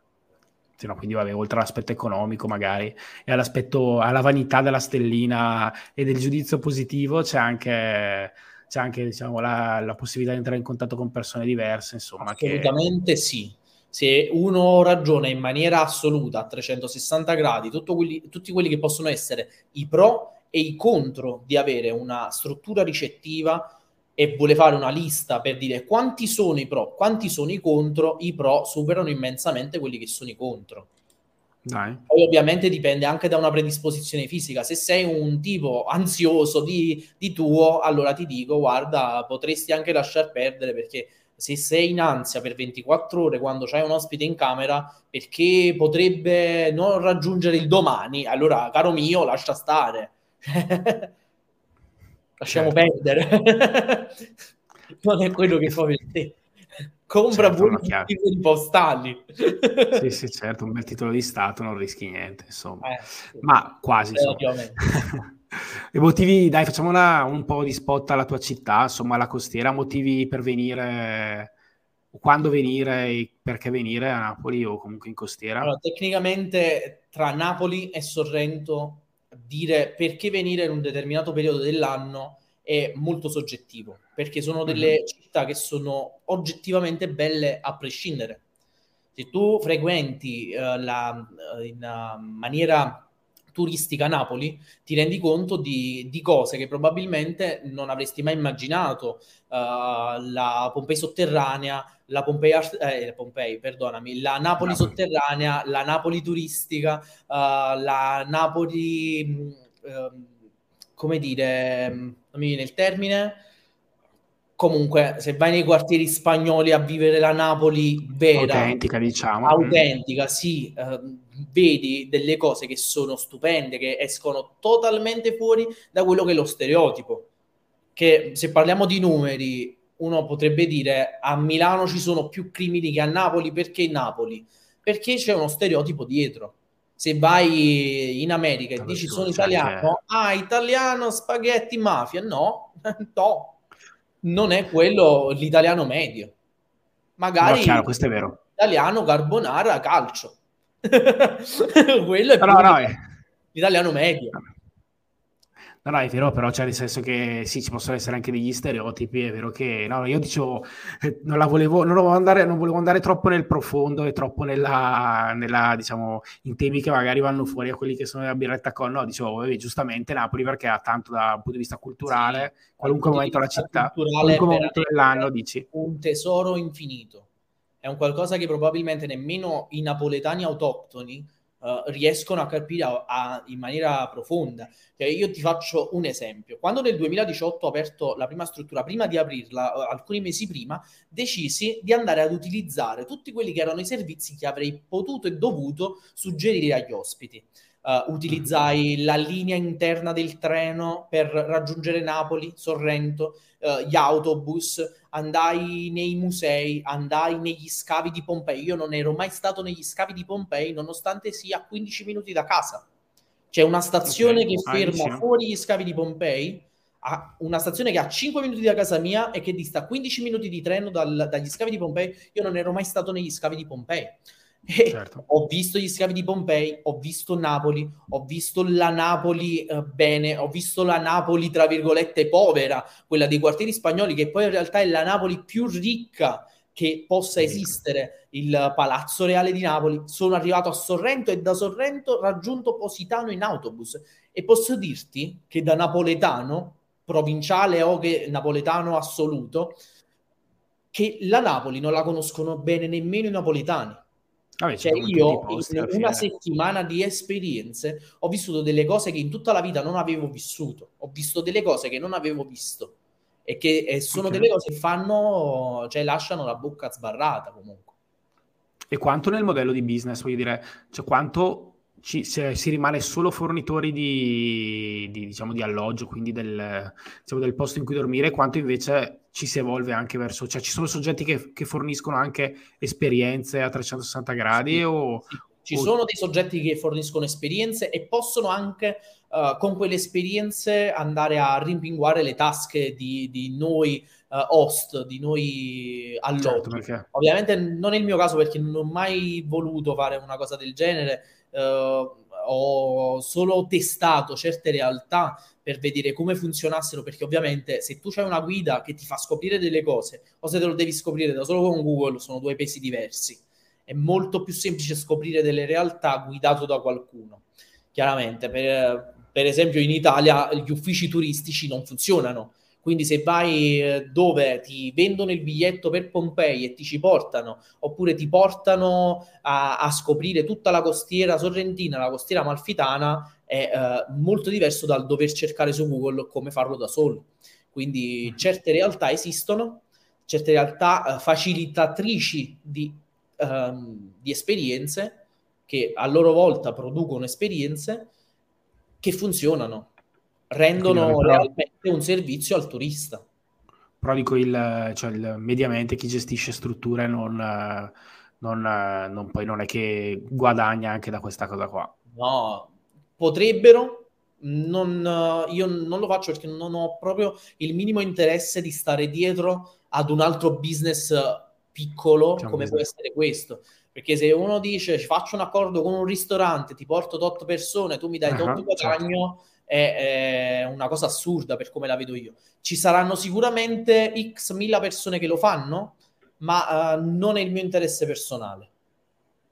Ok, interessante, no? Perché vabbè, ho sempre pensato che potesse essere la naturale evoluzione di, di chi fa questo tipo di... Cioè anche per dare un valore aggiunto, eh, cioè... tipo Sorrento, che sono... Con quali cifre si può partire per affittare un B&B e gestirlo? Allora, uh, ti dirò, quando ho affittato il primo appartamento, che tra l'altro è un appartamento super grande dove abito anche io, che ho diviso esattamente in due. Uh, l'ho diviso da una struttura insonorizzante, quindi ci sono delle pareti che insonorizzano i due lati di casa. Quando ho affittato mh, l'immobile, per i lavori ho speso circa 22.000 euro. Uh-huh. E fatti lavori, arre- lavori e arredi circa 22.000 euro e una volta arredato e lanciato con uh, un, un, blando modello comunale per, per, l'autorizzazione a procedere si può guadagnare subito. Quindi con quali cifre si può partire per affittare un B&B e gestirlo posso dirti che in maniera verosimile un immobile abbastanza grande che ti permette di fare tutto con uh, 25.000 euro della, della cavi. Poi ovviamente dipende tanto anche da quanto è, turistico, eh, quanto è turistica la zona e quanto ti costa l'immobile. Però in termini assoluti ti dico 20-25 mila euro e crei un business che comunque al netto di tutto ti dà tanto tempo libero, che è quello che io cercavo dopo la mia esperienza di 6 ore a notte di sonno per 5 anni. Cioè, ma 25 mila euro cosa include? Cioè, nel senso che io cosa faccio? Prendo un immobile in affitto o prendo allora, già prendo un immobile, un immobile in affitto con la possibilità di subaffitto? Con la possibilità di subaffitto, ok da questo immobile che verosimilmente avrà due stanze, uh-huh. verosimilmente, che per esempio a Milano non riesco ad immaginare quanto possa costare, immagino intorno alle 800 euro al mese. Un bilocale? Non, un bilocale.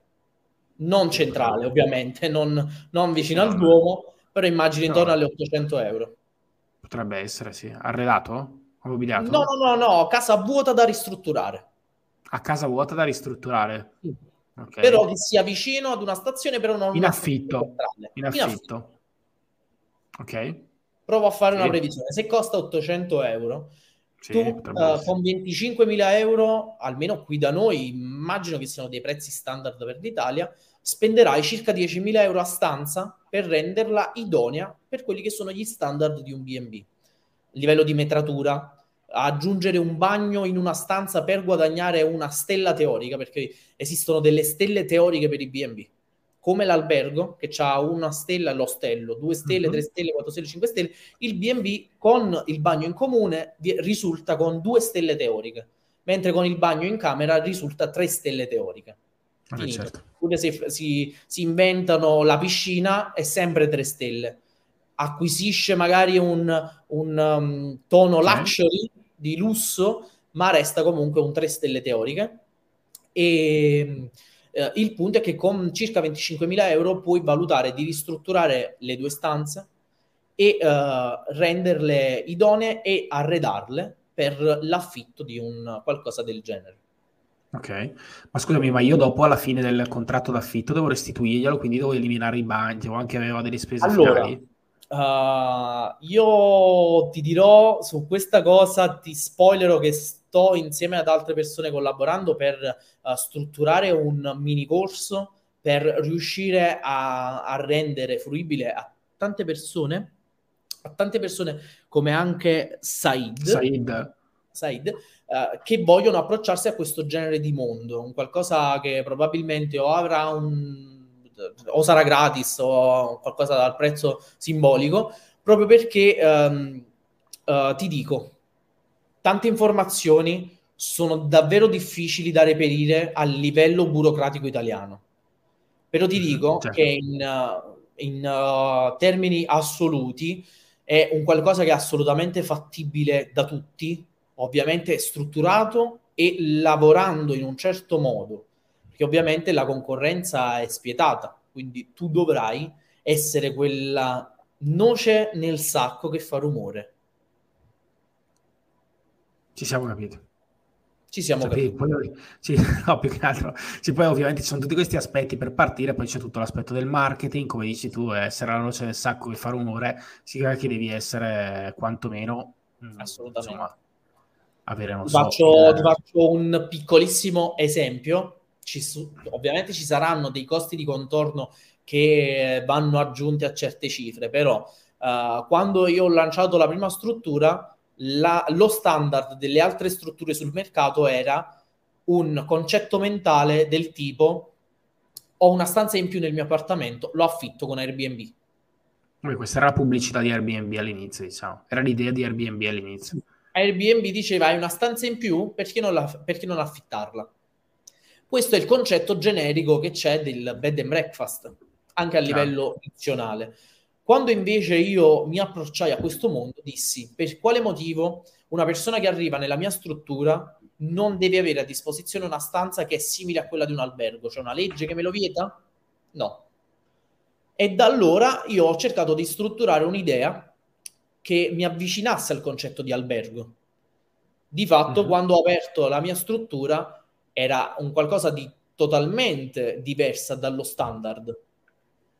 Perché tu ti trovi una, una camera d'albergo, però spacciata per bed and breakfast. Uh-huh.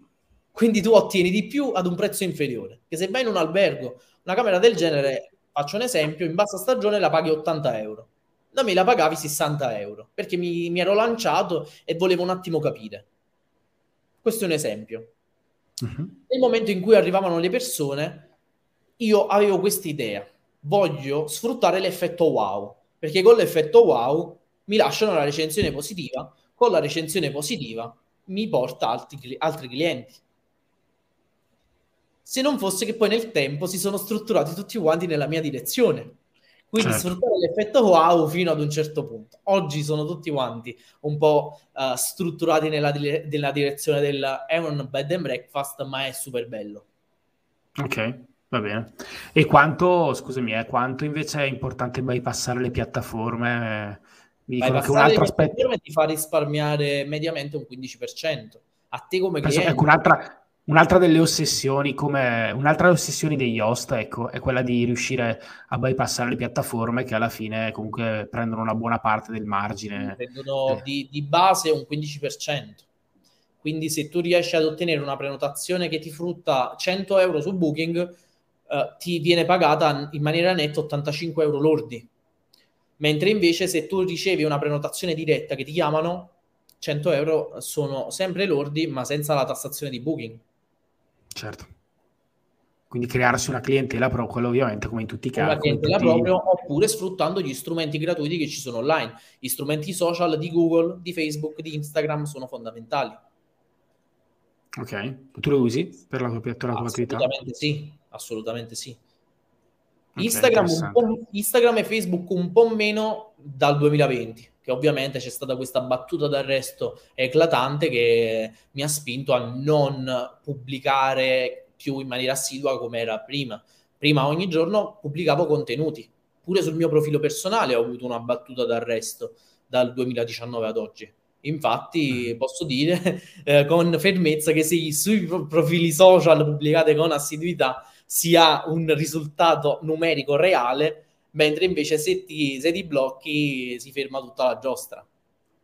Certo, non è chiaro. Vabbè, c'è, magari lo inviterò, c'è un'altra persona che conosco che si occupa un po' di turismo così, e anche lui ha delle strutture. La sua scelta è stata un po' diversa, è questa quella di creare un sito di informazioni sulla zona turistica in cui lui lavora e in questo modo veicolare poi delle, delle persone sulle sue strutture. Di recente che c'è un altro creator bravissimo che sempre fa questo. Ho scoperto di recente che abbiamo una visione molto simile dal punto di vista degli investimenti in generale e che a sua volta ha investito in immobili nella mia stessa direzione. Mm-hmm.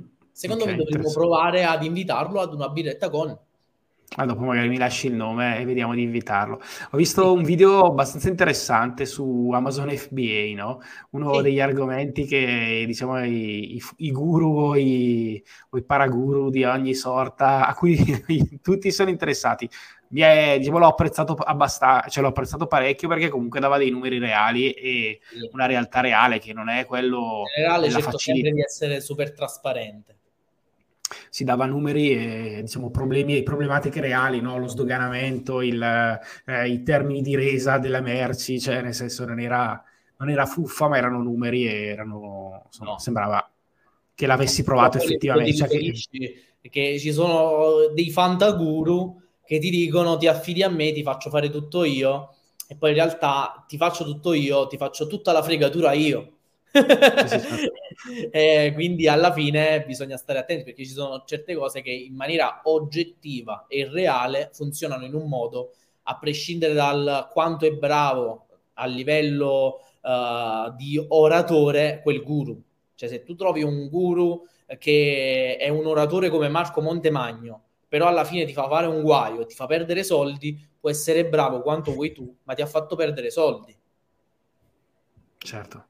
Se io trovo un guru no. che mi fa importare dalla Cina e dalla Cina non mi fa ottenere le documentazioni che secondo la dogana mi permettono di passare quella barriera doganale e quindi mi fanno tenere bloccate quella, quella merce nei container nel porto senza poterla mai sdoganare, senza poterla mai mandare ad Amazon, io ho perso soldi. Ho perso soldi per la produzione, ho perso soldi per la spedizione, ho perso soldi per l'intermediazione. Qui dovevi addirittura anche pagare il guru per farti fare tutta la mediazione per la mediazione. Ma di che parliamo? Sì, sì. Poi magari ti arriva ancora... fare 1000 euro di corso. Sì, poi magari ti arriva anche la multa all'agenzia d'entrata, magari lo stesso guru ti dice non ti preoccupare che la partita IVA non, non serve no, comunque. Non, non ti preoccupa. Ah, bravo. Mi hai ricordato che, che prossimamente esce un video su questa cosa, che però va bene, ne parleremo poi. E, Uh, no, uh, però ho sentito dei super guru dire non ti preoccupare che tanto poi ti porto con me a Dubai e paghi 0%, 0% di tasse. Sì, sì, certo. Poi, vabbè, insomma, comunque sono temi. Eh, diciamo che la semplificazione spesso diciamo, è abbastanza facile no? negli investimenti. Questa semplificazione nel... assoluta bypassando tutte quelle burocrazie che ci sono tra Italia e Dubai, perché pure a Dubai c'è della burocrazia molto più snella, però eh, cioè, uh, minimizzarla ai minimi termini come se fosse, no vabbè, tu prendi un volo, vieni qui, porti il tuo timbro, lo metti da una parte, hai fatto. Non funziona così, eh, però lo fanno passare per questo. Sì, sì, no, vabbè, ma è, ovviamente ognuno... Però è giusto mettere in, mettere in, guardia le persone, diciamo, da questa tipologia di, di business che poi alla fine no, anche lì c'è bisogno di investimento, c'è bisogno di una competenza, c'è bisogno di, di ore e, è, e non è detto... Ed è un rischio comunque. Cioè, sì, è un rischio perché magari ti trovi con i, con i correttori post... Gli investimenti, per quanto possono dire no, è un business sicuro, è un investimento sicuro, c'è sempre il rischio intrinseco. Se domani certo. la posta fallisce, pure chi ha il buono fruttifero postale perde i soldi. Dire no. vicino alle persone, no, ma tu fai questo investimento perché tanto è sicuro. È, è un, per come la vedo io, è una grandissima balla, è una grandissima stronzata. Perché eh domani certo, può fallire la posta, che è un ente gestito malissimo, che frutta pochissimo e che ha la possibilità di fallire. Lascia stare che la salva lo Stato, però potrebbe anche essere salvata in virtù di un cambio di nome, ogni riferimento a cose è puramente casuale e gli investitori precedenti perdono soldi. Mm-hmm. Prendiamo ad esempio all'Italia, sì. che diventa ITA. Se io ho un biglietto pagato all'Italia 1000 euro e mi cambia nome utilizzando lo stesso aereo, ma è, ora è ITA, io il mio biglietto da 1000 euro l'ho buttato. Lo strappo. Sì, adesso, cioè, non so se, vabbè, non so se, se è, andata, è andata così, no, adesso non, sì, non è andata così, è andata così. Cioè c'è gente che aveva i biglietti all'Italia che ha perso, forse... Sì, sì. Ok, ok, ok sfuggito, ma eh, non, ecco, non sarei, non sarei contento. Ecco. Qualcosa di eclatante che ho, ho, visto anche in prima persona, persone che conosco che avevano il biglietto all'Italia pagato 300 mm-hmm. euro e la mail di Alitalia che diceva il tuo biglietto non ha più valenza. Ok, buono, buono, sì. Vabbè, certo, questo è il rischio, questo rischio... Diventa, cioè... diventa ITA, le, tutti i biglietti precedenti sono annullati. Ah, okay. Senza rimborso. Ah, mi sembra, cioè avrei, avrei, mi sarei aspettato la rivolta popolare, ecco, non, probabilmente non l'ho seguito io il tema, sicuramente sarà eh, andata così, però insomma... Non so brutto. se si sta facendo una class action, però lo spero perché è assurdo, è assurdo. Sì, no, però dico ovviamente, cioè, sia negli investimenti che nella vita privata che nei business di questo tipo c'è un rischio sempre. Cioè, sì, vuol dire, più alto il guadagno, più alto il rischio, di so, solitamente, ecco. Normale, ci, sono dei, ci sono delle situazioni in cui ci sono dei, evidentemente degli affari però sì. eh, evidentemente solitamente c'è sempre un rischio associato più alto quando si guadagna di più. Assolutamente sì. Sempre. E negli investimenti cosa fai adesso che non... Adesso allora, che... negli investimenti, tralasciando gli investimenti immobiliari, ovviamente uh-huh. uh, sono nel settore azionario, investo in azioni uh-huh. e ho un, un, portafoglio pubblico che aggiorno canonicamente, di cui, di cui ne parlo in maniera esplicita. Uh, mostro tutto, L'ho, ho iniziato quel portafoglio nel 2020, sì, ad ottobre 2020. E, ehm, prossimamente eh, lo, uh, porterò un video aggiornamento in merito. Uh, su Trading quelli... 312 eh, quello? No. Su Trading 212 sì, però l'ho affiancato anche con altre cose. Uh, okay. anche altre piattaforme. Non so come si chiami, però ecco, trading qualcosa. Sì, sì, sì, Trading 212 per quanto riguarda il, uh, l'azionario estero. Utilizzo anche De Giro per l'azionario mm-hmm. italiano. Ad esempio, titoli di Intesa San Paolo li gestisco tramite De Giro. Okay. Um, un bel titolo. E eh, um, per quanto riguarda investimenti in criptovalute perché da lontano 2016 investo anche in criptovalute mm-hmm. e quindi sono anche in quel settore lì. Uh, per quanto riguarda altri generi di investimenti, ho investito nel peer-to-peer lending tramite due piattaforme. E è, è un genere di investimento. Sono Cryptalia, è giusto? Evenfy o Evenfy, Evenfy e, e Bondora.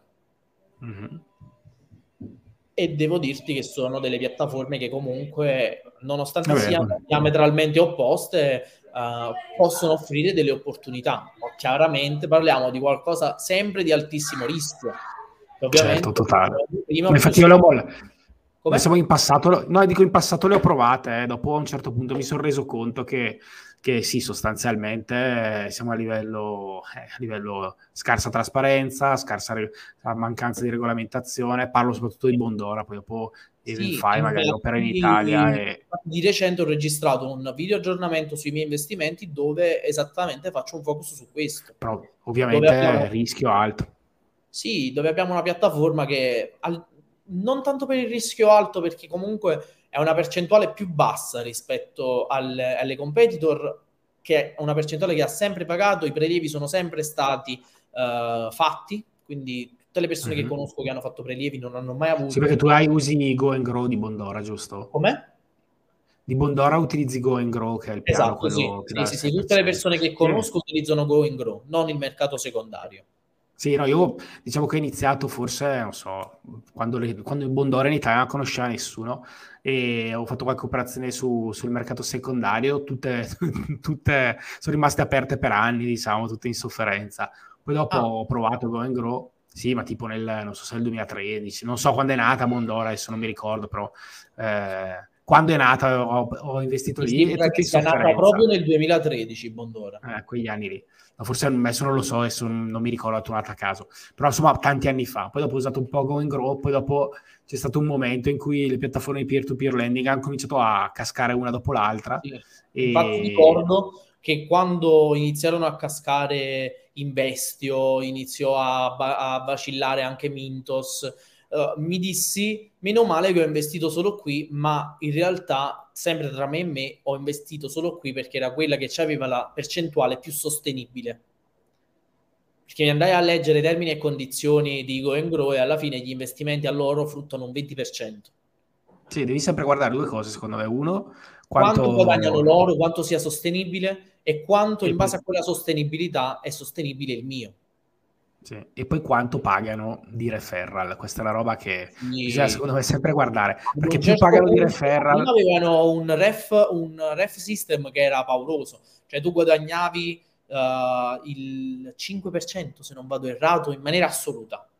Ora invece guadagni il 5% fino ad un massimo di 500 euro. Cioè prima, se uno invitava un'altra persona e quella persona depositava e iniziava ad investire con GoInGrow 2 milioni di euro, guadagnava 100.000 euro. Un pazzo.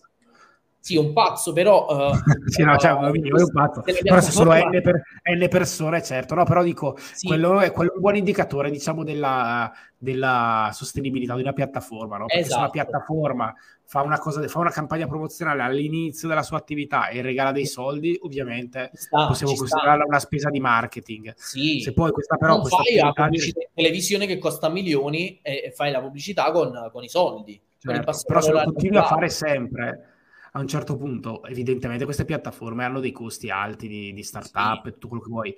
perché se vai a vedere anche i bilanci delle società italiane che hanno fatto magari crowdfunding, così vedi che insomma, i modelli sono abbastanza insostenibili, cioè comunque hanno dei costi alti iniziali, quindi diciamo, per la sostenibilità devono passare anni, però se continui a fare delle campagne di referral di questo tipo in cui regali soldi, sostanzialmente no, certo, diventa ancora più insostenibile infatti, e capisci che sostanzialmente attiri quando... gente per ripagare il No, non è sostenibile. E in quanto non sostenibile diventa una sorta di schema Ponzi.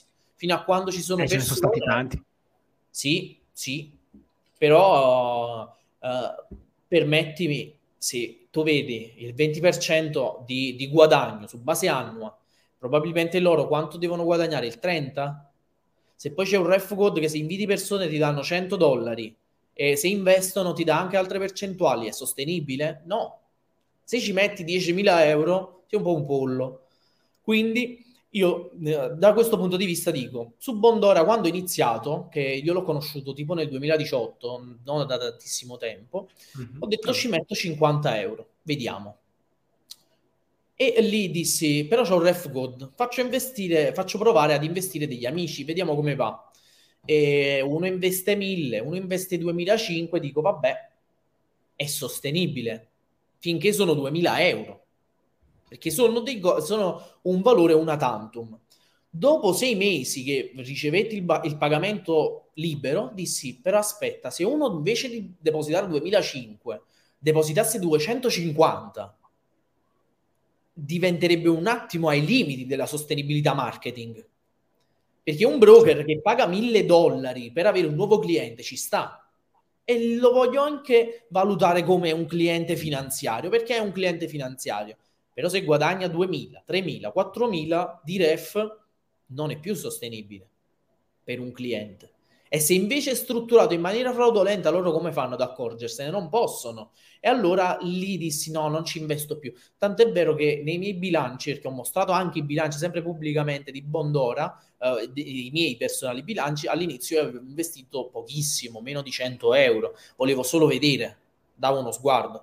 Dopo sei mesi che hanno modificato quella, quella nota nel, nel ref code, lì invece ho iniziato ad investire canonicamente ogni mese 50-100 euro. Eh, fermo restando che ad oggi, eh, dopo, dopo, aver conosciuto la piattaforma Exgriptale, attualmente Evenfy, che mostra molti più dati, molti mm-hmm. più mhm. dati di una società nella quale investo, mi sono detto però, eh, cazzo, io su, su Bondora non lo so dove sto, inven- dove sto investendo e allora certo. mi sono detto, eh, allora sai che ci sta di nuovo, io Vabbè, sono le... fermo un attimo e provo questa. No, perché teoricamente diciamo che su Bondora hai un rischio molto più diversificato almeno per numero di persone, cioè il numero di, di, persone che, a cui presti sono molte più ampie, no? molto più ampio. Invece almeno su Evenfy non so qual è il, lo slot, cioè qual è il gettone minimo per operazione. No, l'operazione minima è 20 euro.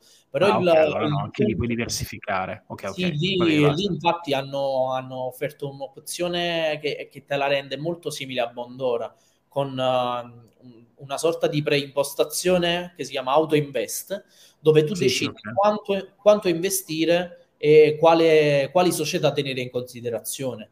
Quindi alla fine tu puoi disegnare ranking sempre A e dire in un progetto nuovo ci investo 30 euro, quindi te lo diversifichi. Sì. Infatti, io... io...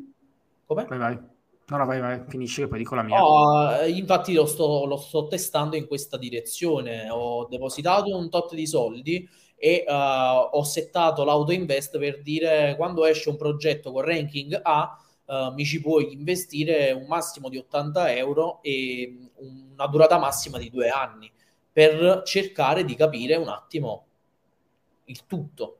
Per quanto riguarda la sostenibilità, la sostenibilità allo stato attuale credo che ci sia. Anche dal punto di vista del ref code, loro non offrono un vero e proprio guadagno dal ref code. A parte qualche promozione che sporadicamente c'è che se ti iscrivi ti danno 40 euro, il mm. loro ref code ti retribuisce 20% in cashback sulle tasse perché loro sono sostituto d'imposta.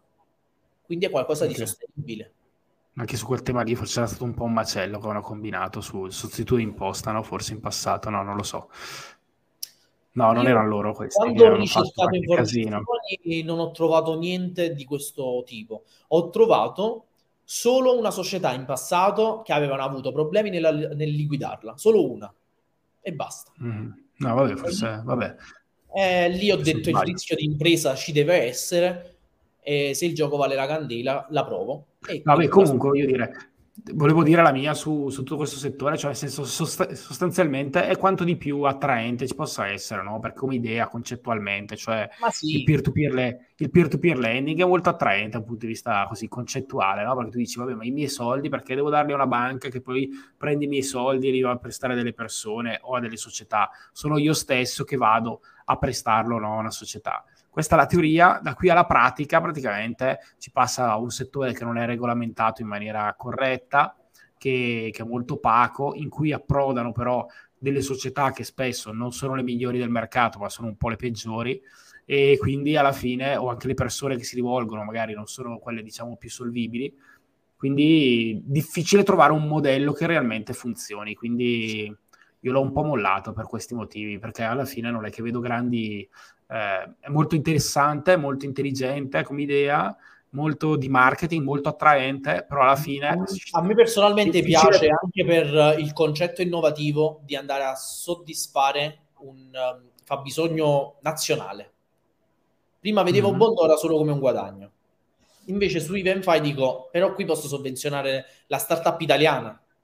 E allora lì mi sono fatto anche un attimo una serie di ragionamenti miei personali um, come dire, uh, personali, non personali, per dire sì, ti sì, piace però, diciamo... cosa, mi piace a livello personale. No, bisogna, magari devo approfondire un po' magari la, la, la piattaforma nello specifico, che, che, diciamo che quando è uscita avevo già un po' abbandonato il settore, quindi non l'ho mai guardato bene. E... Vedi che dice così. Anche, come si dice, Ora Antonio Chiumento... Stanno iniziando Antonio... ad avere dei problemi con vari progetti con Evenfy dice ehm, Antonio. Probabilmente c'era qualche progetto in ritardo, anche Evenfy avrà i progetti in ritardo. Eh. Ma io ho iniziato ad investire dopo che si sono chiamati Evenfy e da allora non ho visto... Bene. No, diciamo che eh, ce ne sono tanti di progetti di... di eh, è questo. Anche società, anche società serie. Che, che si dovrebbe un attimo capire di che, di che si parla. No, no, ma certo, ma secondo me, cioè, diciamo, l'idea teoricamente è bella, poi, da, da, diciamo, dal fatto che l'idea è bella e teoricamente funziona, al fatto che questa cosa diventa realmente un asset class di investimento è tutta un'altra roba. Cioè, quindi è, secondo me, per come la vedo io, eh, poi dopo Luigi, ognuno fa quello che vuole con i propri soldi. No, ovviamente immagino che anche tu ci metterai una piccola porzione del tuo capitale, così anche a modi... Diciamo... Come ti dicevo, allo stato attuale io ci ho investito 500 euro e... Ah, vedi, però ecco, dice Antonio, dice però c'è qualche progetto in ritardo probabilmente, però stanno cercando di gestire la cosa al meglio, per questo li apprezzo molto, sono anche abbastanza trasparenti, bene. Ma no, ma infatti anche io ho avuto, eh, diciamo da... Eh, Assolutamente. Proprio, ho avuto la cosa di... che, che, che, ho tenuto conto quando ho detto su Bondora mi fermo un attimo, vediamo qui, perché qui sono davvero super trasparenti. Anche dal punto di vista ah. social sono tanto trasparenti. Avevo visto avevo visto un progetto, mi ricordo su Cryptalia, ai tempi si chiamava Cryptalia e il tizio, uno dei gestori della, della, piattaforma, mi aveva anche girato i bilanci della società a cui ho chiesto informazioni per vedere se investire. Però diciamo che, lì, che deve essere uno dei progetti che è andato in default, che è un bar a Siena, mi sembra e non so se, se di quelli. Però insomma si capiva cioè che era un investimento altamente rischioso perché non è una tipologia di investimento un bar a Siena che tu dici ma perché dovrei andare a investire in un bar a Siena o in una gelateria? Cioè voglio dire sono essere business che devono essere sostenibili dall'economia normale secondo me. Ehm, cioè se qualcun altro non li vuole fine... cioè di farti anche delle domande anche da investitore di questo tipo assolutamente Es- esatto. Cioè, è uno, dei esatto, è uno, è uno dei progetti, cioè, però io quel progetto lì, adesso voglio fare il figo perché l'ho visto quando c'era e mi sono chiesto, ma scusa, ma uno che eh, c'ha un bar a Siena, ma perché devi venire a chiedere i soldi a me che sto a Milano? Cioè c'è un bar in Piazza del Campo a Siena, cioè se, se, se non lo fai funzionare sei scemo, cioè sei cioè, probabilmente c'è qualcosa di sbagliato, non è che stai facendo la startup innovativa che allora mi vieni a chiedere i soldi perché sì. vuoi lanciare una roba particolare. per esempio, se vedo una startup che si prefissa di uh, andare a produrre uh, sostituti per la carne in Italia, ti dico, quella potrebbe essere innovativa. Per il settore certo, quella è innovativa, capisco sì. che magari può, può, trovare magari un pochino più di difficoltà a finanziarsi, sì. capisco che è altissimo rischio. Vai in banca e dici voglio fare sostituti per la carne, è normale che ti fanno 100.000 problemi. Capisco o magari... però sto, sto, sostanzialmente buttando dei soldi perché nella gran parte dei casi ci sarà un progetto su 10 di quei progetti lì che riesco a concludere perché insomma sostituti per la carne è abbastanza difficile. Sì, poi vabbè, dipende anche ma sì, da mille fattori, però sì, chiaramente uh, parliamo sempre di investimenti ad alto rischio. Come dicevamo prima, no. più aumenta la percentuale di, di guadagno potenziale, più aumenta il rischio potenziale.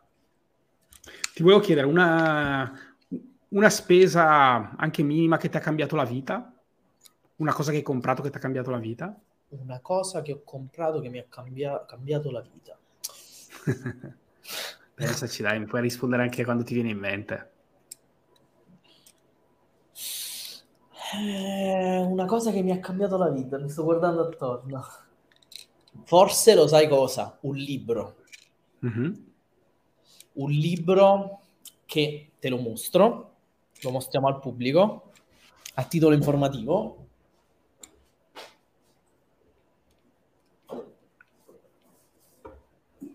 Allora, il, il libro è questo. Che... Allora, non lo so se l'hai mai visto. No. Se sai di cosa parla? No? No. E invece se ti dico il film Limitless? Sì, sì, sì. Il film Limitless è tratto da questo libro. Territorio Scuri. Esatto. Questo probabilmente mi ha cambiato la vita perché quando ho, ho letto il libro e visto il film, poi chiaramente, o il contrario, non mi ricordo. L'ordine degli addendi non, non lascia immaginato il risultato. Non l'ho visto io il film, però ne ho sentito parlare, ecco. Eh, scusami, ah, riepilogami la trama. Allora, la trama consiste in questo scrittore, tra virgolette, fallito, che non riesce mm. a, a, scrivere più niente, che incrocia il fratello della sua ex moglie, che è stata, ex, è stata moglie per un quarto d'ora, quindi si sono trattati fino ad un certo punto, uh, lo, lo, incrocia per strada e in un bar gli propone questa pillola che attiva il 100% del cervello. Okay, uh, okay. Lui titubante comunque uh, prova questa, questa, pillola e chiaramente gli, gli cambia quella, quella, giornata. La pillola dura un giorno, chiaramente, gli cambia quella giornata. Torna da lui, lui eh, lo manda a comprare il pepe, come si suol dire, e quando ritorna con il pepe in mano lo trova morto, stecchito, e però uh, riesce a ritrovare la sua scorta di pillole e lì parte tutta la trama del film. E durante la trama del film lui con uh, ovviamente il 100% di, di cervello attivo riesce uh, chiaramente a fare di tutto. L- lasciamo stare che poi in realtà noi lo teniamo attivo diverse volte il 100% del cervello durante la giornata, tipo nel sonno, Uh, però lasciamo andare avanti la trama del film che però mi ha portato uh, in primis questo uh, è uscito mi sembra proprio a ridosso del periodo in cui mi sono avvicinato al trading all'interno di questo libro e all'interno del film parla di come lui sia riuscito a fare soldi con il trading quindi capirai mm-hmm. che 2012 2012 e mi sono iniziato ad informare su come funzionasse il trading, ma anche come funzionasse uh, il, uh, il, mondo dei nootropi o nootropi, che sono ovviamente tutte quelle sostanze che mirano a potenziare l'organismo umano in maniera naturale, chiaramente. Non, non, non credo che esista questa pillola, forse esiste qualcosa che si avvicina, ma non lo sappiamo nemmeno se è legale. Però non è robe qua, no, non sono quelle. Com'è? Com'è? No, tipo il babà, la sfogliatella, queste robe qui, no. Sì, quelli, quelli ti portano su un altro pianeta. quelli, quelli potenziano. quelli ti portano No, però uccello, il, non so. chiaramente poi io sono andato a cerchiamo di capire quante Red Bull devo bere per riuscire a stare sveglio 18 ore e uh, guardare per 18 ore grafici e capire come funziona tutto perché ci devo riuscire però um, devo dire che um, è un racconto, però il, mm-hmm. a volte ci sono delle cose talmente blande che ti danno quella forza di volontà per dire io devo riuscire a fare questa cosa, mi muovo da questa scrivania quando ho finito. Fine. Certo. Quindi se mi dici cosa ti ha potuto cambiare la vita, ti posso dire questo racconto. Sì, sì, certo, è una, una stupidaggine, però questo racconto. Vabbè, ognuno, ognuno, ha qualcosa che gli ha cambiato la vita, non è che può essere un libro, può essere un'esperienza, può essere una persona. È bello, è bello, è bello. Vabbè, è bello, insomma. E invece ho iniziato questa nuova rubrica un po' con tutti, eh, giusto per capire un po' come con i nuovi ospiti, vorrò sempre fare questa domanda. L'ho iniziata con Francesco Casarella, che insomma che non è il numero, cioè diciamo un po' con una persona comunque abbastanza autorevole, molto autorevole. Eh, io ho chiesto, diciamo, se ti dessi 10.000 euro oggi, in cosa investiresti? E lui mi ha detto, adesso non mi ricordo cosa mi ha fatto investire, comunque io ho dato 10.000 euro e abbiamo investito un vuoto assoluto adesso in Netflix, ok, che era appena sceso e quindi ha avuto ah, okay. un perdita. Scusami, okay. non mi veniva in mente. Io devo dire la verità, ho replicato per quanto mi riguarda la stessa operazione, ho fatto un'operazione anch'io così virtuale su Twitter, scommettendo in un'acquisizione e mm. da parte di qualcuno di altri, da qualche altro operatore, perché secondo è me... È abbastanza piccola da poter essere... Ho sempre pensato che poi qualcuno... Sa... altro. Diciamo, l'idea, la, la, diciamo, l'idea è questa, ecco, ti do 10.000 euro, ti regalo 10.000 euro, però al 31-12-2022 devi disinvestire. In cosa investi? Mm. Probabilmente investirei nelle criptovalute. Mm-hmm. Quale? In quali criptovalute? Allora, io ti dirò, allo stato attuale, così io... come inflessione Netflix, sono inflessioni anche le criptovalute. Però okay. al medesimo stato attuale io ti posso dire che tutte quelle criptovalute che vanno ad apportare um, un miglioramento in quello che è il web 3.0 e mm. o metaverso. Io non credo nel metaverso, quindi ti metto l'accento sulle eh, criptovalute che vanno per il web 3.0, credo abbiano la possibilità di triplicare il loro valore durante questo anno. Sempre in uh, relazione al fatto che Bitcoin allo stato attuale e Ethereum allo stato attuale affrontano una flessione che è anche simbolo di sanità di quel mercato, di, è, di, è sano, in, dà segni di essere sano perché la flessione è simbolo di, di essere sano. In virtù Mi di tal titolo? Eh? Mi devi dire un tale concetto un... posso pensare che il massimo di Bitcoin a 65.000 in un periodo in cui perdonami, faccio un passo indietro, un massimo uh, di Bitcoin a 23.000 in un periodo in cui Bitcoin era acquistato solo per investire in spazzatura o acquistato solo perché si vociferava essere l'investimento del secolo, che poi ha avuto una flessione tale da raggiungere il tipo 10% del suo valore e poi avere una risalita fino a 65.000 in un periodo in cui c'è molta più consapevolezza delle criptovalute, che oggi se parli con un ragazzino di 18 anni ti sa dire che cos'è esattamente la blockchain che cos'è esattamente una criptovaluta. Se tu invece prendevi uno di 40 anni nel 2017 e gli facevi la domanda che cos'è Ethereum, che cos'è la blockchain, non ti sapeva rispondere. Certo. Però probabilmente ce le aveva in portafogli. Quando nel 2017? Nel no. 2017. No, non penso ce l'avesse in portafoglio nel 2017, però vabbè. No, in generale, se tu avessi preso 2021, sì, nel 2017, variegato, no tipo clonami, tipo sì, clonami, sì. nel 2017 se avessi avuto la liquidità che ho oggi e avessi investito senza nozioni, perché io comunque poi nel tempo, dal 2014 al 2016 ho studiato le criptovalute e mm-hmm. eh, se avessi investito a scatola chiusa probabilmente avrei investito solo perché si vociferava. Ok, adesso invece... Come questo certo. clone insano probabilmente ce ne saranno stati miliardi sulla faccia della Terra che hanno portato i prezzi su da 100 a 800 Ethereum, 1000 Ethereum, Bitcoin da 2000 a 20.000, 22.000, 23.000, picco massimo, fine 2017, mm. inizio 2018, e poi è rigrollato, però poi è risalito. Dove li mettiamo questi 10.000 euro, Luigi? Non ho capito. Dove li metterei? In criptovalute, in criptovalute che hanno alle proprie spalle progetti no, web un nome. un nome ed era ma dammi un nome di, di, cose che trovo su investing.com, però non la trovi di... nelle prime 50. Eder, ed era H bar, il tick di, di ed era H bar, Cro, mm.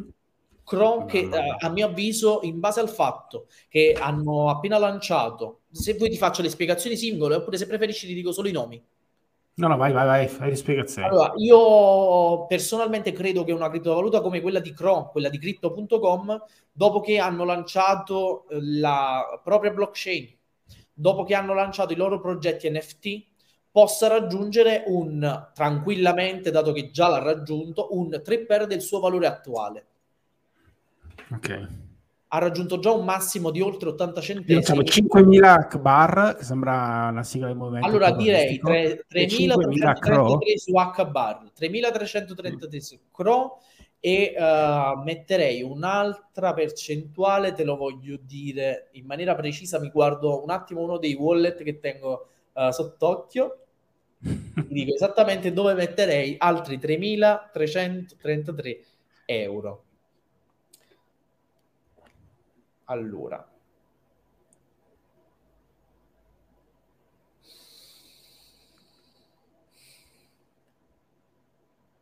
Telecom Italia. allora,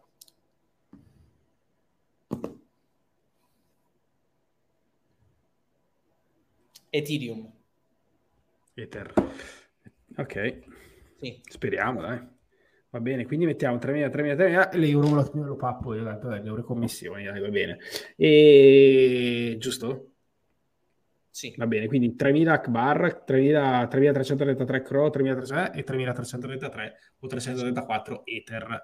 Bene, dai, va bene. Ovviamente questi non sono così investimenti, ovviamente. No, assolutamente sì, no. Cioè, la cosa migliore... Da, se, se, investimenti fanta investimento, se voglio dire, non volendo, volendo non perderli questi soldi qua, uno dovrebbe metterli insomma in uno strumento che quantomeno difenda un po' dall'inflazione, visto che siamo anche in un periodo di alta inflazione o di potenziale. Di alta, inflazione, inflazione, anche uh, cioè è difficile riuscire, riuscire ad, a, a equiparare tutto quello che sta succedendo anche con il mio portafoglio più esposto, che è un portafoglio totalmente azionario estero. Forse mi sembra che quello più esposto sia solo americano. E lì comunque è difficile, perché allo stato attuale è stimata intorno al 7%. E attualmente in quel portafoglio ovviamente non conta un mese di attività, però attualmente in un mese stiamo a più 9. Però se dovesse mantenere questa percentuale negli altri mesi, quindi terminare l'anno con un più 9, con un 7% di inflazione americano, è un attimo un problema, cioè significa aver guadagnato proprio pochissimo rispetto ad anni in cui c'era l'inflazione al 2% e facevo il 12%. Chiaro, chiaro, chiaro, chiaro che era un problema per tutti quello dell'inflazione. Vedremo un po' come si evolverà, quali saranno anche le mosse della Fed, della BCE, insomma, in tutti gli organismi. Aspettiamo il prossimo a... mese Si sono un po', eh, capiremo tutto l'anno per capire. Come, comunque, cioè, ovviamente non sono solo, no? Non sono solo movimenti di breve, dovremo un po' capire, se capiremo qualcosa, insomma. Che dici, no? Ah, ok, questo ah, è il progetto su cui si dice sì. che Google, c'era la notizia che Google sì. alle spalle ci lavora anche Google per Web 3.0. Io ero un po' interdetto tra Ether e Ada Cardano, che è un altro, una, un'altra criptovaluta che ho in portafoglio dal 2017. Io esattamente nel 2016 acquisto 300 euro in Bitcoin, faccio un po' di transazioni, alla fine del 2017 i miei 300 euro erano diventati 1300 e dissi vicino ad un mio amico perché oh, con un mio amico mi sono approcciato al mercato delle cripto, abbiamo studiato insieme, operato quasi sempre insieme e ehm, abbiamo poi preso due strade dal punto di vista di investimenti in cripto separate. Io prelevai 1000 e lasciai 300 in una serie di cripto. Acquistai il TIC XM NEM che eh, avevano all'epoca lanciato in partnership anche con un'altra cripto, un exchange. Acquistai mm-hmm. Ada Cardano, acquistai Ripple, acquistai una piccola parte la lasciai Bitcoin e poi acquistai un'altra cripto che me la consiglio lui, ma non la ricordo nemmeno perché è morta, cioè una cosa del genere. E una piccola, piccolissima parte la lasciai in IOTA, IOTA, che sì, si prefissava essere la, la cripto dell'Internet of Things. Quindi non roba da niente, alla fine nelle case di tutti oggi c'è un Alexa, lo dico a bassa voce perché sennò si attiva. Alexa, diciamo l'Alexa per tutti quelli che sono all'ascolto, che si attiva tutti. Che Grazie. Allora, um, e quindi ho detto per me da qui a cinque anni queste cose, queste intelligenze artificiali ci invaderanno e così è stato. Però mm-hmm. dietro Yoda non, non si è sviluppato certo. poi questa gran cosa. Sì, sì, no, eh, ma questa ha raggiunto grandi... 7 dollari, oggi vale un dollaro. Non sono ha mai grandi scommesse, vedremo. No, quindi alla fine quello è stato un progetto che è morto. Invece gli altri hanno avuto un, un loro perché. Se non fosse che io ad inizio del 2021 subissi un attacco hacker che mi ha portato via 2000 ad Agardano, ad oggi avrei 2000 ad Agardano in più però posso, ho la possibilità di dire che uh, nel 2017 ho creduto in un progetto in cui nessuno credeva, che però è progettato con i controcoglioni. Mm-hmm. Non si dicono le parolacce a una birretta, siamo, abbiamo un pubblico di, di bambini che ascoltano che vogliono diventare potenziali investitori. uh, uh, ironia sono proprio le colonne portanti del mio carattere personale, però posso dire che, che, che è un vera, veramente un gran progetto per come la vedo io, a livello strutturale. Poi ovviamente... Cardano. A molti piace anche Sola, eh, Solana. Solana, che... sì, è un ottimo competitor di Ethereum, però mm. il punto Polkadot, è... stesso concetto, eh, vediamo. Sì, Polygon può essere un grande progetto. Sì, però diciamo che ecco, non è che... Vale poco. Sì. Diciamo che vabbè, in questo momento vedremo, dai, vedremo a fine anno come va il tuo sì. portafoglio. Il punto è proprio questo, che bisogna anche approcciarsi con la psicologia delle persone. Il trading, perché questo è trading, è anche psicologia. Se le persone dicono Solana che cosa c'ha in più di Ethereum? Che è green, io dico che le persone sulla faccia della terra dicono Samsung è meglio di Apple, però alla fine scelgono Apple per status. No, beh, non è solo status, è tante cose, no? Sì, una serie di motivazioni, però alla fine con l'utente che tante cose non le va nemmeno ad certo. utilizzare, uh, mi trovo ad approcciarmi con persone che scelgono un telefono anziché sì, sì. un altro. No, è chiaro che è psicologia, è, è, no, è, è, branding, in questo momento sì. soprattutto in cui la sostanza magari si fa un pochino più fatica. Uno a percepire, perché non tutti sono in grado di percepire quella che è la sostanza dietro no. cripto, se c'è, se c'è, no, laddove c'è, laddove ci fosse. E due, ovviamente in un momento in mercati così volatili ovviamente è facile anche farsi condizionare da, sì. dai movimenti anche si fanno condizionare dal fatto che eh, però quella ha già fatto il 29.000% allora lo può rifare. Si fanno condizionare dal, da quello però certo, altri si fanno condizionare dal fatto che ma quella esiste da più tempo ma quella si aggiorna sì, costantemente sì. ma quella sta al secondo posto. Quella è la cosa fondamentale per come la vedo io. La più grande pubblicità è Apro CoinMarketCap, chi c'è al primo posto? Bitcoin, ok, al secondo Ethereum. Scelgo Ethereum o Solana? Io ignorante. Certo, certo, vabbè, soprattutto se se arriveranno dei capitali reali, diciamo di investitori, ovviamente di solito succede così, no? Compro sì. Apple o compro un produttore di, di computer sfortunato, cioè sfortunato che però sì. dove sono le grandi opportunità? La grande opportunità teoricamente sta nell'andare a trovare la nuova Apple, non andare a investire in Apple, perché andare a investire in Apple... Mettiamo il caso paradossale che domani esce il più bel computer esteticamente della storia, marca Olivetti. Mm-hmm che comunque parliamo di una gran società storica, rinasce e produce il computer più bello esteticamente della storia dei computer, secondo te, a livello personale, riuscirebbe a battere Apple? No, cioè a livello estetico no, cioè, se fosse il più funzionale di tutti, va bene, evidentemente... Sistema operativo, se non, se non è della Apple, chiaramente è Windows.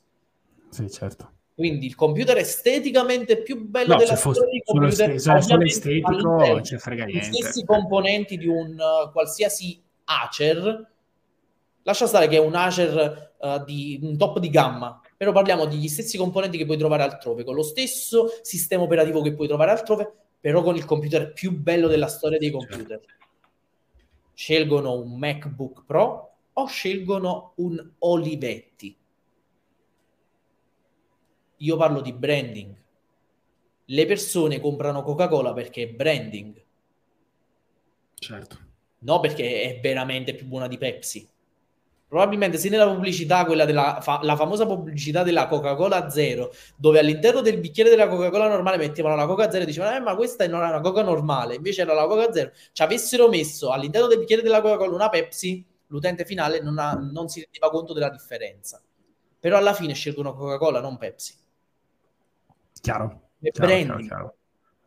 Chiaro, eh, no, anche qua, eh. sì, però capisci che stiamo parlando di investimenti, insomma dovrebbe sì, essere un po'... Però alla fine anche questo, anche questo, va nell'analisi. Se parliamo se di investimenti... Un investimento in o un investimento in? Chiaro. Vabbè. Chi vince il festival? Chi vince il festival? Non ho visto la prima puntata, però se, la, la, cosa che ho più visto nelle storie di Instagram è stata uh, Blanco e Mahmood. Ok, tu quindi vai su Blanco Mahmood. Secondo me sì, però se, se gli ultimi festival ci insegnano qualcosa, quello che non conosce nessuno vince, Blanco Mahmood arrivano secondi, si rosica, si fa notizie e via. Vai, Possibile, no? Anche secondo me è così. Non, non vincono, però vabbè, non è che era, era solo per, perché si è fatta una certa e quindi starei qui ore e ore a parlare anche a, a diciamo magari argomentare, insomma, e comunque avere anche dei pareri magari non sempre allineati, ma comunque è sempre utile e stimolante. È bello, eh, eh, cioè, il mondo è bello, bello perché è vario. No, ma infatti ci dobbiamo fare una birretta live eh, appena passi a Milano piuttosto che vengo io giù da te, insomma, vediamo di... Allora, ti dirò, io prossimamente sto cercando di organizzarmi con tutti gli impegni e tutte anche le persone che mi dovrebbero sostituire qui, eh, di venire a fare dei giorni a Milano per girare dei video a Milano. Quindi Bravo, sono, allora se vieni. Sì, già, già sto, sto programmando. bravo, bravo. E quindi porti, continuerai a portare contenuti sul canale? Assolutamente. Mi raccomando. Tutti i lunedì alle 12.30 pubblico, poi se riesco anche infrasettimanale a pubblicare qualche altro contenuto, magari anche breve, è un format che ho scoperto da poco, in cui inizialmente non credo, sì, gli shorts, uh, se non i reel, i TikTok, e poi alla fine altro non sono che la stessa cosa, però su varie piattaforme e alla fine è un contenuto che mi piace tantissimo da portare, molto più immediato. Certo, beh, la soglia d'attenzione si è, si è abbassata molto, quindi cioè, diciamo anche stare a ascoltarsi un video di 10 minuti comunque è impegnativo, eh, per molti, quindi magari riesci con lo stesso, con meno sforzo, cioè con meno parole a comunque a lanciare un messaggio e sì. quindi è utile anche quello. Magari quel messaggio è un gancio verso un video più... Un video più lungo, certo. Sì, sì, sì, ci sta, ci sta. Bisogna sperimentare. Ah, quindi sei anche su TikTok, ti seguirò, dai. Che... Sì, da, da un, forse due mesi feci prima uno studio, che proprio in origine nel 2020 non lo pensavo minimamente come social poi ho iniziato ad approcciarmici come punto di riferimento per quanto riguarda uh, trampolini di lancio. Ho visto, ho seguito una persona per 30 giorni. Ogni giorno pubblicavo un contenuto, dopo 30 giorni era 10.000 follower. Però questa persona partiva già da un altro social. Allora che cosa mi sono detto? Probabilmente è molto falsato questo contenuto. Quindi vado a seguire uno che sugli altri social non c'è. O se c'è c'è in differente maniera. Per esempio, uno che si occupa di marketing, eh, che è presente su Instagram, non è presente su YouTube, ma su TikTok pubblica, ha pubblicato per ogni giorno 30 giorni. Mm-hmm. Ed è arrivato anche lui intorno ai 9.000 follower, producendo una marea di like, una marea di visualizzazioni. E quindi mi sono detto, per la legge dei grandi numeri, tot visualizzazioni su TikTok possono portare anche su, uh, su YouTube e quindi per quale motivo non proporre dei video magari gancio per parlare di un'argomentazione in maniera blanda per poi riportarci tutti quanti a, cioè per poi riportarli tutti quanti ad un video più ampio, più approfondito su YouTube. Ci sta, ci sta, anche se poi magari sicuramente poi dopo allora, io adesso non voglio dare un parere sulla piattaforma perché non la conosco. Ecco, magari anche il livello di, anche il livello di, di TikTok si alzerà un po'. Oggi forse è molto dedicato agli adolescenti, non lo so, a una fascia di, di persone, anche di utenti che sono di, di fascia uh, di età. Sì, ma si sta, si sta, sta cambiando rapidamente, ovviamente. Sì, Quelli sono gli early adopters. Il, il 2020 l'ha, l'ha cambiato totalmente. Quindi Ad oggi, oggi ci posso dire, numeri alla mano, che um, il numero più alto di persone sulla piattaforma sono adolescenti. Subito dopo, con uno scarto bassissimo, ci sono persone tra i 18 e i 50 anni che guardano certo. contenuti videogiochi, calcio. Però la persona di 50 anni che riguarda videogiochi e calcio potrebbe essere interessato all'argomento certo. investimenti. La persona okay, di 30 quanti... 20 potrebbe essere interessata. Magari non lo sa e lo scopre con te. Certo. E quanti iscritti hai già fatto? Allora, io ho pubblicato in maniera incostante, non tutti i giorni okay. come queste persone, però uh, posso dirti di aver raggiunto i mille follower in uh, un mese Grande. circa. Grande, sì. bene, insomma, sono bei numeri comunque, perché comunque sono sì. mille persone. Sono, sono mille sempre... persone che vengono lì, mettono i like e guardano i video. Certo, Alla fine è... una piattaforma riuscire a fare in maniera organica in un giorno 7000 visualizzazioni. Io una cosa del genere su YouTube non l'ho mai vista. Eh no, Con certo, 2000 YouTube, iscritti, eh, cioè, ho 2000 iscritti, ci sono dei video che hanno portato nel tempo tante visualizzazioni, tipo 10.000, ma nel tempo lì sì, è molto è sono... un video che è rimasto impresso perché una sera andai a dormire con 600 visualizzazioni dissi wow ho fatto il botto la mattina mi svegliai con 7000 e dissi ma che è successo stanotte certo ve l'ha riproposta Vabbè, lì è sempre la differenza tra long form content e short form content, cioè alla fine i contenuti long form come YouTube fidelizzano ovviamente maggiormente rispetto a un contenuto come TikTok, vero, però ovviamente può essere una discovery platform in cui ti, ti, vengono a trovare, ti scoprono e poi dopo magari vengono sulla tua piattaforma. E posso dire magari... che è così. Ho, ho riscontrato dei numeri reali, ci sono Uh, ci sono stati nel mese in cui ho iniziato su TikTok che ho visto qualcosa come 40-50 iscritti eh, provenire proprio da piattaforme esterne, social esterne. E in quel periodo io non avevo pubblicato niente su Instagram, a parte che su Instagram, uh, secondo un tool che, che utilizzo per uh, tracciare i link, non era stato utilizzato, quindi doveva essere per forza TikTok. E Perfetto. quindi capito che TikTok converte da questo punto di vista. Ottimo. Prossimo video lo fai su, non possiamo dire? O non lo sai ancora? Ah, su cosa viene pubblicato il prossimo video? Su eh, TikTok? spoiler, ta. No, su, ah, uno... su YouTube. Ah, il prossimo video su YouTube è un recap degli investimenti degli ultimi mesi perché... Ah, okay. perché è fine gennaio. No, in realtà uh, non perché fine gennaio, perché uh, io per un periodo mi sono fermato. Ad ottobre scorso io ho fatto un anno di investimenti e ho fatto un recap annuale. Per dire, l'anno ah, okay. scorso ho iniziato questo piano di accumulo azionario pubblico che mostrava ogni mese in aggiornamenti, ogni volta che, accumula, che aggiungevo soldi, quanto avevo depositato, quanto mi avevano pagato di dividendi, se c'era stato un incremento uh, di valore del portafoglio e così via. Poi mi sono fermato perché mi sono detto, le sto facendo le visualizzazioni su questi video, ma video che sono sempre lo stesso numero, 1000, 1500, eh, 2000 e fermi lì ho detto ma non è che questo format scoccia? E poi è passato il primo mese silenzio, il secondo mese a dicembre su Instagram hanno iniziato a dire ma i tuoi investimenti non li fai più? Ci, uh, è andato male qualcosa, hanno iniziato a titubare del fatto che magari fosse andato male qualcosa e quindi io non ne volessi parlare più. Infatti uno mi contattò, trovai una richiesta di messaggi su Instagram che mi diceva Uh, sono tutti quanti bravi a parlare dei propri investimenti quando vanno bene, poi quando vanno male, come vedi, non si vedono più. E allora lì ho detto: Ma cosa sta trasparendo da questa mancata uh, programmazione del video? E allora lì ho detto: Devo fare un recap dal 2022. E quindi lì ho detto: No, non, non può trasparire che qualcosa va male, quindi non pubblico. Anche perché io in un mese ho fatto il target annuale, è, è irrilevante che magari tra un mese stiamo allo 0%, però per dire che non va male, cioè assolutamente. Non, non va male, sono ancora qui, ma semplicemente pensavo sì, che avesse annoiato. Vabbè, pensavo così... che, fosse, che avesse annoiato, invece no. E ho, fatto, ho, già programmato questo video per, per, lunedì su YouTube che parla del fatto che ho variato mia, il mio orientamento nei confronti di una piattaforma Bondora, come dicevamo prima, mentre sto cercando di sto testando con sembra buoni risultati. Ovviamente ne parleremo tra un anno la, la seconda piattaforma che è Evenfy e in generale parlerò del fatto che in un mese uh, sta andando tutto bene, quindi non ne ho parlato più perché pensavo avessi scocciato.